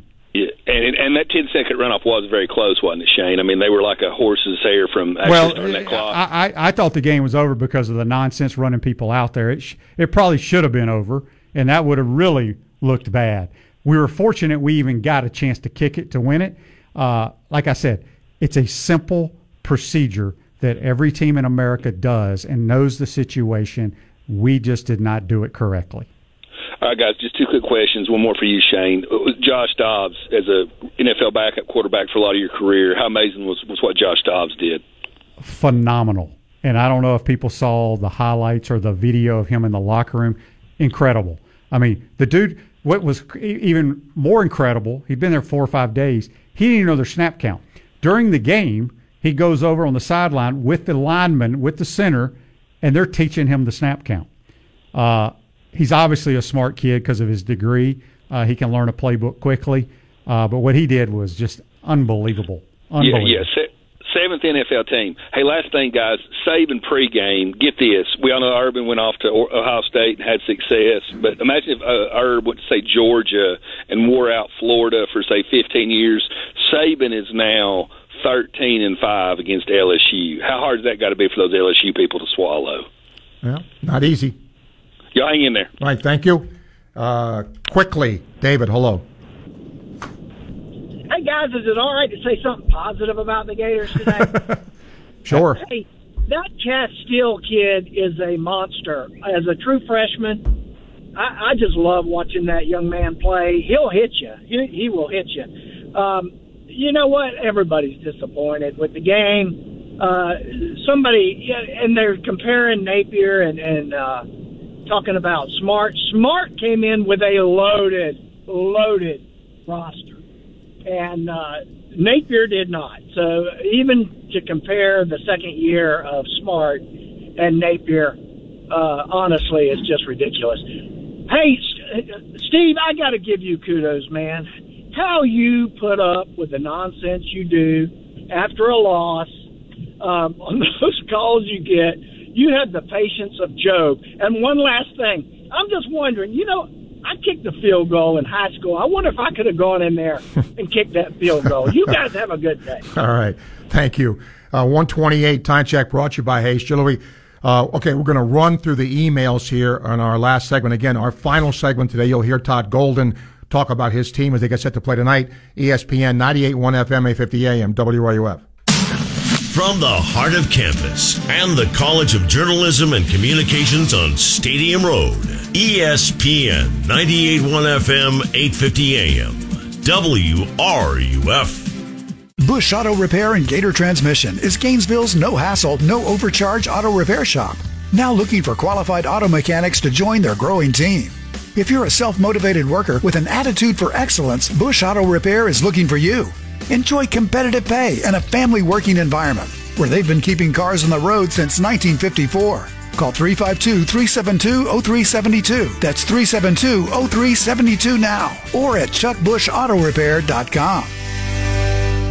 When was the last time you had a truly awesome nursery experience? A nursery and garden center with a huge selection and friendly expert advice. We're talking about Quality Green Specialists in DeLand. At Quality Green, we have your favorite plants, fruit trees, flowers, vegetables, and herbs. Plus, with our 8011 fertilizer, organic azomite, and composted soil, your garden will look its very best. Great plants, sustainable products, friendly expert advice. 335 West Michigan Avenue, DeLand, and online at qualitygreenspecialist.com.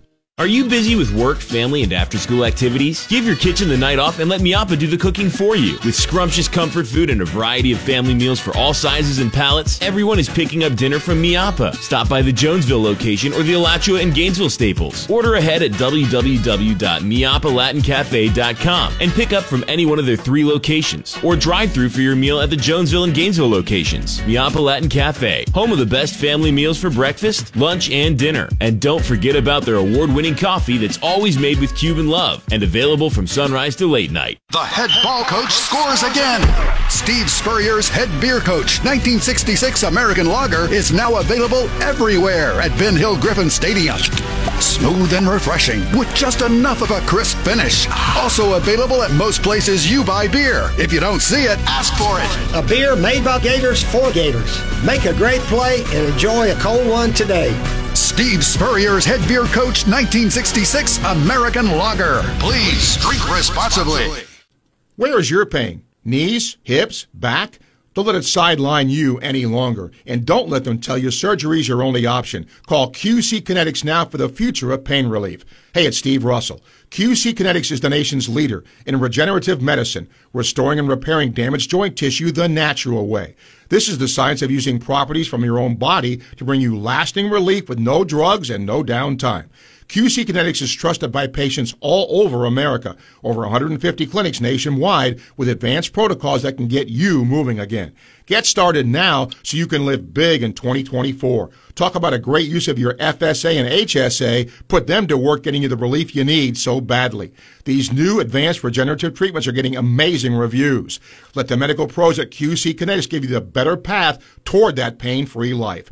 Call QC Kinetics now with clinics in Gainesville, Ocala, and the Villages, 352-400-4550. That's 352-400-4550.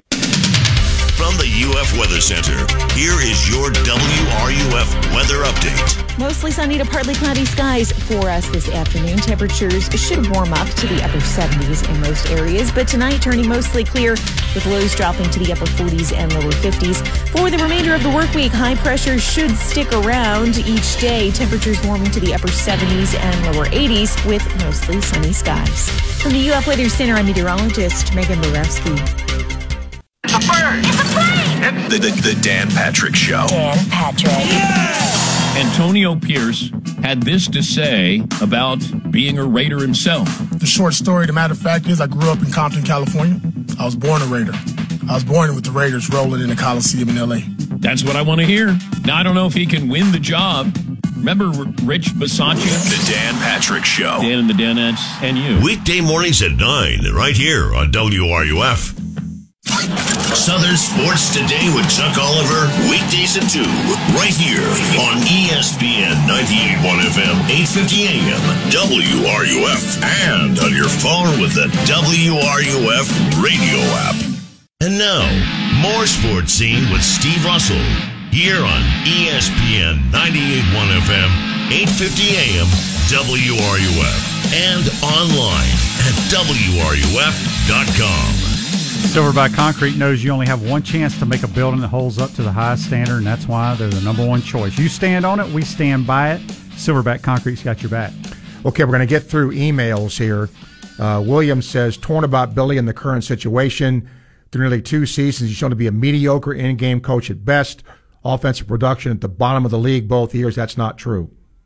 Before this game, they were actually in the middle of the pack in terms of that, but I get the point.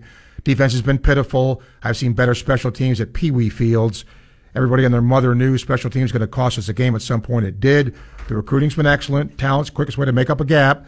So I have no choice but to wait. You feel bad for a guy like Shane, the old guys of the elite years, having to watch the garbage we put on film. If this class falls apart, have a major problem. Gary says, heard you were a tad upset at the non-interference call in the north end zone right in front of us. Our guy got beat up. Yeah, that was definitely pass interference. Let's see here. Mark? But I will say this. I'm not one that picks sides. The officials blew the one call, and I don't remember when it happened. Remember Trey Wilson called a little angle route and ran for about 20 yards, and they held him up, and then he fumbled? Do you remember that? Yes. The fumble was caused because of Richie Leonard came in there late. Not late, but trying to push him forward. Yeah. That should have been Arkansas's ball. I agree. I would have lost. That. I would have lost it if I was saying they missed that. But see, nobody talks about that. Right. It's the ones that Florida got screwed on. Right. Yeah. It's not the. But yes, I'm totally with you there. Let's see. Mark says Doring talked about Georgia's development over the years, included Smart's progression, maturity as a coach. First couple of years, they questioned some of his game time decisions. Do you think Napier has the ability to make that same progression? Well, I think you always learn, and the more you coach, you learn different situations. I think we need to stop comparing programs. You know what I mean? You know what I mean, Steve? Like, you know, he had 2 years. He did this in 3 years. The Georgia situation is not even comparable. Mark Richt was fired after winning 9 or 10 games. Yes. So VC. How does the special teams pop up in year two when they implemented the same system last year? Mullen was a good game day coach, elite OC, not a good recruiter or program builder. Billy's the opposite, great recruiter, program builder, not a good game day coach or an elite OC, needs to hire to make up for his deficiencies. Tommy says, why are so many fans complaining about not having an OC play caller? We scored 36. It's not the offense that's concerning. It's the absence of head coach's eyes on so many other elements of the practice and game. You can argue, had Napier not been so focused on the offense, then looking at the big picture, could have avoided the disastrous ending of the game and improve other aspects of everything. Let's see here. Steven, of the 3 games left, which one do we have the best chance of winning? Oh, man. You just don't know what teams are, how teams are going to play now, because, like, Missouri's kind of burst their bubble, and they got Tennessee this week. So if they lose that game, how do they look going into that game against us? LSU, is Jaden Daniels going to play? Are they kind of packed it in now that they can't go to the SEC championship game? Florida State has struggled playing teams on the road. Who knows? Bill says, Shane, it seems 2 timeouts were wasted, getting late play calls to Mertz. Would have given the Gators a key timeout at the end of the game. We didn't need a timeout at the end of the game, though. Correct. Do you feel the plays were late getting into merge? Why does this happen? Well, it happens. It's not just our team, people. Here's the thing. Whether that's Billy getting it late, I don't know. I'm not on the headset. It could be the 8 dudes signaling the play in. You know, so we can't comment on things that we don't know. Bill says, if a team takes on the identity of its coach, what would you say is the team identity? Do you feel the team's improved consistently or regressed this year? I think we're a much better football team than we were last year, personally. It may not translate to wins, but my eyes tell me we are. Gordon says Sunday's 15-inning Gator baseball game versus Stetson was much better than Saturday's fiasco. Did we win it, I take it? Lisa says FSU fans talk trash about Billy in year 2 of Norvell. All I heard in Tallahassee was fire him. That's true. Now they act like they've never been where we are. Love the show. Love Shane's input as well. Go Gators. Do hope we get an OC for next year. Kerwin Bell, come on down. Okay, I have to mention this every day on my show. I actually talked to Kerwin this morning. He's one of my best friends. He's as good an offensive play caller you'll ever be around. Kerwin is not going to work for anybody else, people, because he did it one time and he said it'll never happen again. So the only way he will be a Gator coach is if he's the head coach. Correct. Matthew says, I'm being told Arkansas scored more points in a 3-minute span Saturday than they had in the previous 5 quarters. Is that true? Well, yeah, because they only scored 3 and 4. Yeah. So, yeah, that doesn't take real heavy math there. Andy says, Shane, Billy's attention to detail related in recruiting and off-field decisions is impeccable. Why doesn't that translate to game day? Is that because he's never experienced these situations at Louisiana because they had superior talent in the Sun Belt? Time management in general, using timeouts too early, not having units in position to succeed doesn't seem to be improving. You know, it's hard. Here's the thing that I think people are forgetting. Coaching, yes, you have one guy who's in charge, but all the entire coaching staff is a part of a plan, a part of execution on game day.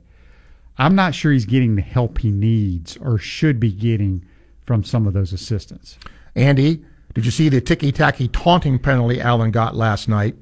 Terrible call, but the taunt was called prior to him crossing the goal line. Why wasn't the penalty assessed and the touchdown not counted? It was counted.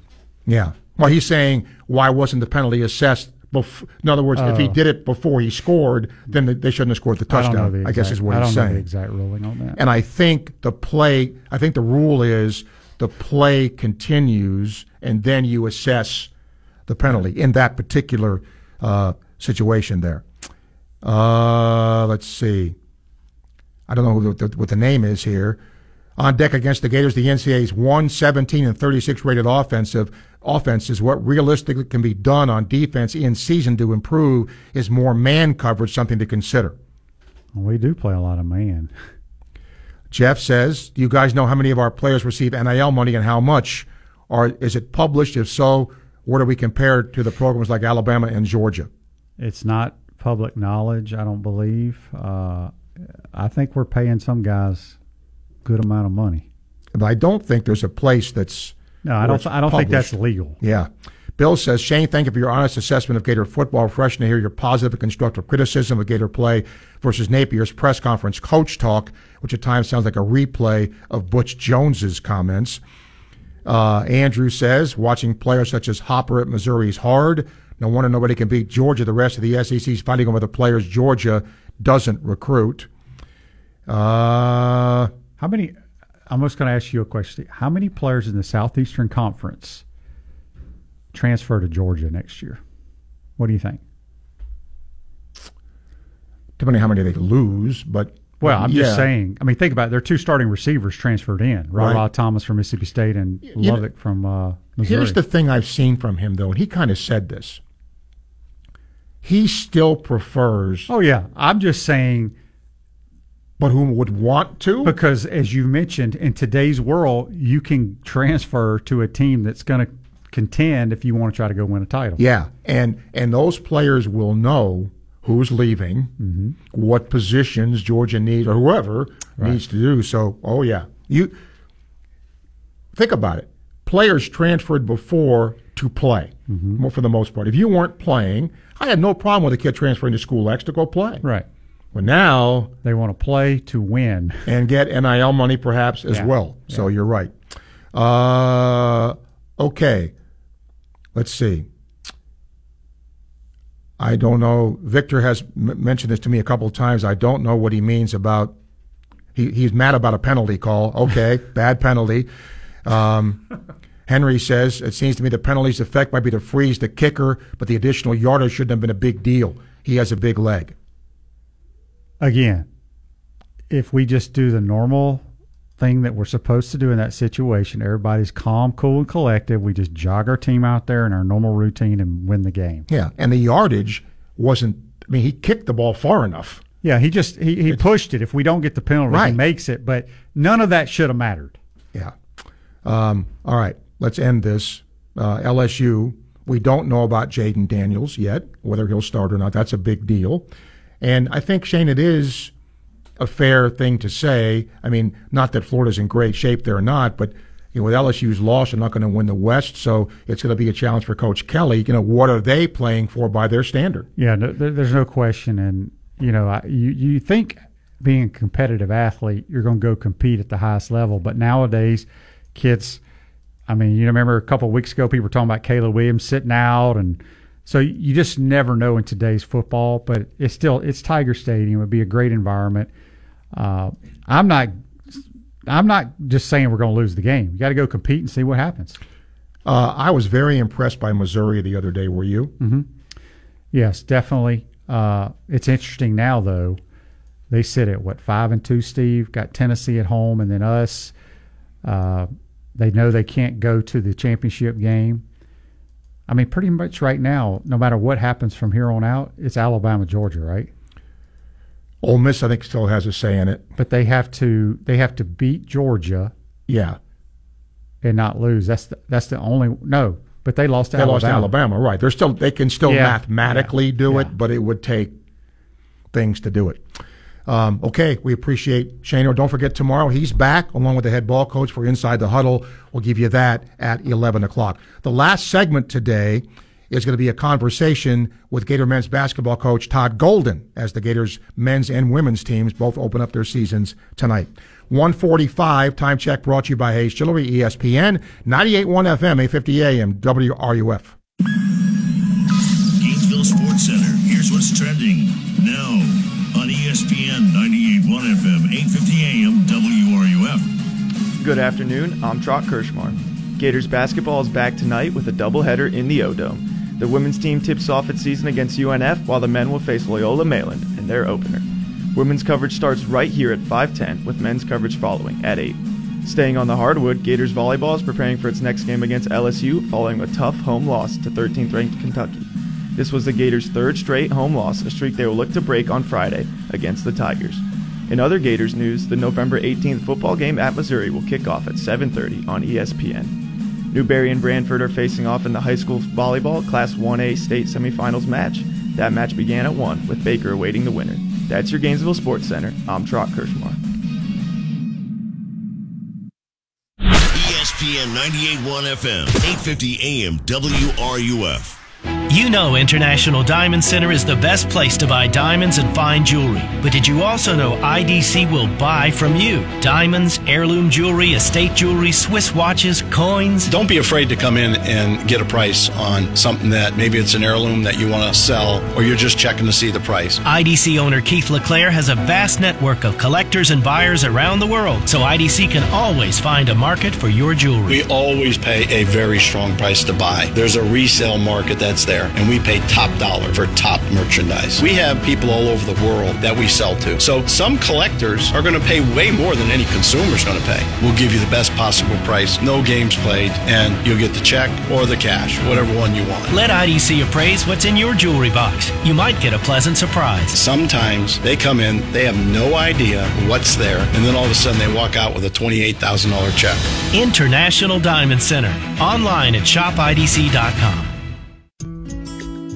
Hi, this is Dr. Luis Rodriguez of Exceptional Dentistry. Hear what our clients have to say about their experience at Exceptional Dentistry. So I have a full upper dental implant and full lower. The bottom is removable. So I had everything removed and replaced. I take them out every day, clean them, and put them back in. They snap on securely so you can eat with comfort and everything else, and you don't have to worry about laughing and them coming out.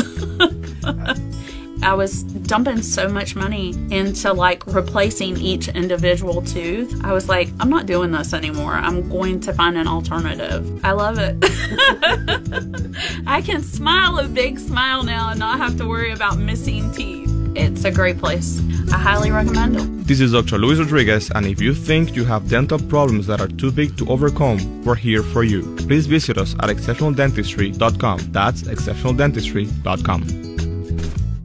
When was the last time you had a burger? No, I mean a real burger, not something you got from a drive-thru. If it's been a while, you need to head to Copper Monkey West in Jonesville. The burgers at Copper Monkey West have been voted best in the area for years. They're legendary. That's not all. USDA choice steaks, ribeye filet, New York strip, and Philly cheesesteaks, chicken sandwiches, salmon, and more. Their sandwiches are now made with boar's head meat. Copper Monkey West has a full bar featuring many local brews, all served to you by some of the nicest, friendliest folks around. Takeout available, Copper Monkey West in Jonesville. It really does taste that good. Hey, it's Steve Russell with money-saving news for Florida healthcare workers and their families. My Healthcare Federal Credit Union is now FICare Federal Credit Union. A different name, but same faces, same location, and same great service. Does your current checking account pay you? FICare will pay up to 5% with no monthly fees. I've been with this credit union for over 30 years, and I can't say enough good things about them. Switch today. FICare Federal Credit Union online at FICareFCU.org. The Dan Patrick Show, weekday mornings at 9, right here on ESPN 98.1 FM, 850 AM, WRUF, and anywhere in the world on the WRUF radio app. This is Coach Steve Spurrier, and you're listening to Sports Scene with Steve Russell right here on ESPN 98.1 FM, 850 AM, WRUF, and anywhere in the world on the WRUF radio app. if you missed it, Gator Baseball had a fall exhibition with Stetson, and they outscored Stetson 14-4 across 15 innings of exhibition play. And a bunch of pitchers did well for the Gators, too. They got 14 hits. 11 pitchers provided scoreless appearances for Florida as well. So that was kind of good. Don't forget, tonight, Florida women's basketball, Florida men's basketball, opening their seasons. It always happens about this time of the year. It sneaks up on you. Here is a conversation I had with Gator men's basketball coach Todd Golden. Gator men's basketball with head coach Todd Golden. The Gators' new season right around the corner. Todd, thanks for doing this, first of all. Yeah, my pleasure. I want to start, though, by going back to last year. What did you learn in your first year coaching the SEC? What was that like for you? It was a great experience. Obviously, didn't finish the way we wanted to, but it felt like we were able to build a really solid foundation, first of all. And, we finally now feel like we have our feet on solid ground. Obviously, going through the first year, getting here in March and trying to figure out our roster, figure out our program, get comfortable in town. There were a lot of things going on, but now going into year two, I feel like we're on much more solid ground. You have almost an entirely new roster, and that isn't necessarily a bad thing in this day and age, but when it comes to NIL and it comes to roster management, protecting your own roster, that's just a fact of life now, isn't it? Yeah, it's the game's changed a little bit, and I think you'll see a lot more roster turnover in a lot of programs as the years go on. But the one thing I will say, I feel like our program's in a much more stable place, whereas we move forward after year two, going into year three, the goal will to not have as much turnover as we did after year one. And I think with the guys that we brought in, we have a healthy mix of young freshmen. We have a healthy mix of middle transfers that have multiple years of eligibility left, and then some older guys that only have one. But we have a really solid nucleus that should be here for a while. Speaking of your new team, what do you like about it? I know you haven't played a game yet, but what do you like about it so far? You know what? I think these guys, first of all, most importantly, get along really well. I think that's something that's lost nowadays with all the guys jumping around. But this team gets along really well. They hang out off the floor. They're really well connected that way. And then from a basketball standpoint, we're just a little bit better in most areas. We're bigger, we're a little stronger, more athletic. I think our IQ has gone up quite a bit. Our skill is really good. And the depth of our program's in really good shape. Now, we all know that from game one to the end of the season, lots can happen. Rotations change, who plays changes. But at this stage where you're opening up your season, are you comfortable with a certain number in rotation, or is that still a work in progress? No, you know what? We're, knock on wood, we're in a good spot that way. We have a couple guys in Julian Rishwain and Alex Shimchick who are going to be coming back in the next week or two, which could always jumble it up a little bit. But going into game one, unfortunately, we won't have Zyon Pullin for the first three games. He has to sit because he played in Portsmouth. But I feel really good about the 9 guys that we have that are going to be ready to go. And then when Julian and Shimmy come back, we'll see where they fit into the mix. Speaking of the new roster, front court is entirely new. Discuss those guys a little bit, what you see with them. Yeah, I think it kind of starts with Tyrese Samuel, the 5th-year transfer from Seton Hall. He's had a really, really good camp, played well in our secret scrimmages, and a guy that just comes in with a lot of experience. Had really good success in the Big East, double-figure scores, 6 or 7 rebounds a game. And a guy that's just played in big moments. And I think he'll be a really solid piece for us. Micah Hand-Lockton, the Sun Belt Freshman of the Year at Marshall last year coming in. Great rebounder, shot blocker, really good rim finisher. A guy that's a really, really good athlete for 7'1". We're really excited to have him. And then the 2 freshmen are guys that I think will impact this team more than people expect. Alex Condon, 6'11" kid from Australia, and then Tommy Houck, 6'9" kid from Pennsylvania. They both done really, really well and become acclimated a little bit quicker than I expected them to. It's funny, you mentioned secret scrimmages. Yeah. What did you see in those 2 secret scrimmages? We secretly scrimmaged Miami and FIU. And I think both of them were good matchups for us. We played well in both. Feel like we gained a lot of confidence, in what we're doing, going down and being able to really compete with Miami and then playing well against FIU here at home. And for a team that has 8 new guys on scholarship, that building that continuity, that trust is really important. Being able to play 40 minutes against different teams allowed us to get close to where we need to be that way. Obviously, you've been around the SEC once now, but that doesn't stop. The league will be tough again this year, I would imagine. Yeah, I think the league's in about as good a shape as it's ever been. To be honest, you look at kind of the preseason rankings and where teams are supposed to finish analytically. And, even last year, a team like South Carolina was struggling a little bit, whereas this year, pretty much every program should probably be a top 120, 150 team. And when you do that, there's no easy games on the schedule. You go through our 18-game league schedule, and there's no nights where you're like, man, that should definitely be a win. And that kind of speaks to the depth and the breadth of this league and the coaches and how strong it's become over the last few years. Glad you mentioned the schedule. I don't think I've ever asked you this. Like, obviously, the league gives you the SEC schedule. What do you do in terms of making the other parts of the schedule? How do you go about that? It's we like to talk about a little bit like a barbell theory of sorts, where we still want to play some really heavy quad one opponents, and we'll do that this year. Whether it's going up and playing in the preseason at the Barclays, or going to Charlotte to play Michigan in December, or Virginia in November, going to Wake, we're going to have some really good opportunities to get some quad one wins. And then you want to play your home games where you have a really good opportunity to win. You still have to go out there and play really well to do it. But those games might be a little less challenging than some of the road or the neutral games. But both those kind of barbell idea will prepare you for SEC play when we get there. I've always wondered about how you're at a school like Florida in the SEC, and yet a lot of schools find talent at smaller schools. And you've got a couple of those guys on the roster with smaller schools. How do you research that? How do you find those gems? Yeah, well, it's fortunately we have a lot more data, within our reach these days, and a lot more film that we can study. And the reality is, with the transfer portal, once the season's over, there is a little bit of a free agency period when guys go in the portal. We evaluate every single guy that's going in the portal to make sure that nothing's slipping through the cracks.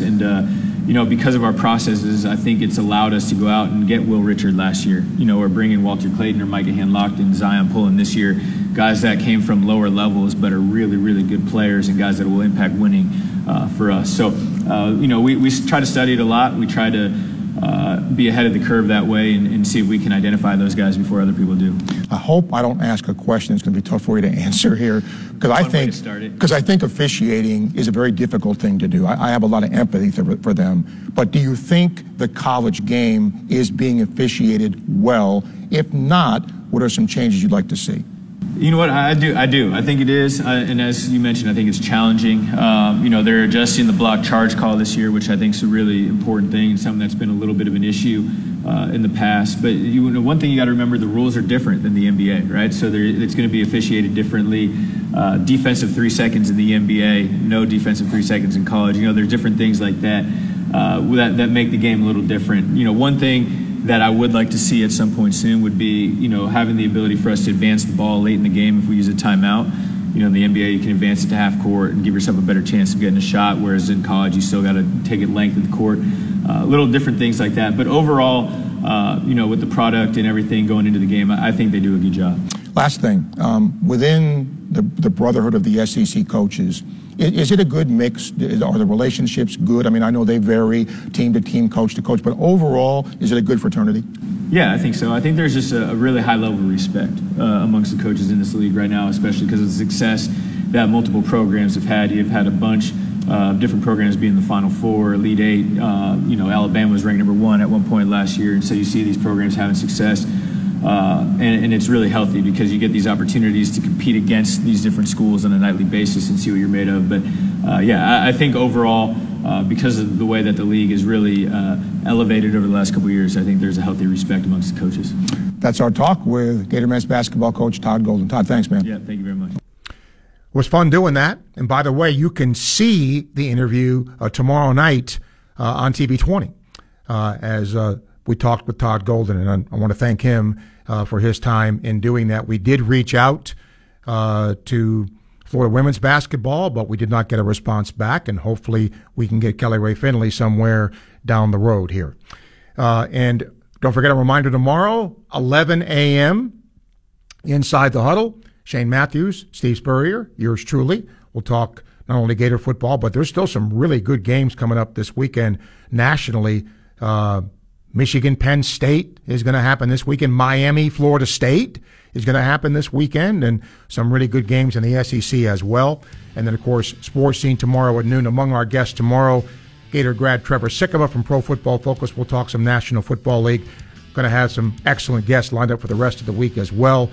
We hope you will enjoy the show. And by the way, we are going to have a show Friday, even though it's Veterans Day. We will be on the air at our normal time. Thanks to Daniel for producing today. We thank you for tuning in and watching. I'm Steve Russell. Enjoy the rest of your day. You're listening to ESPN 98.1 FM, 850 AM, WRUF.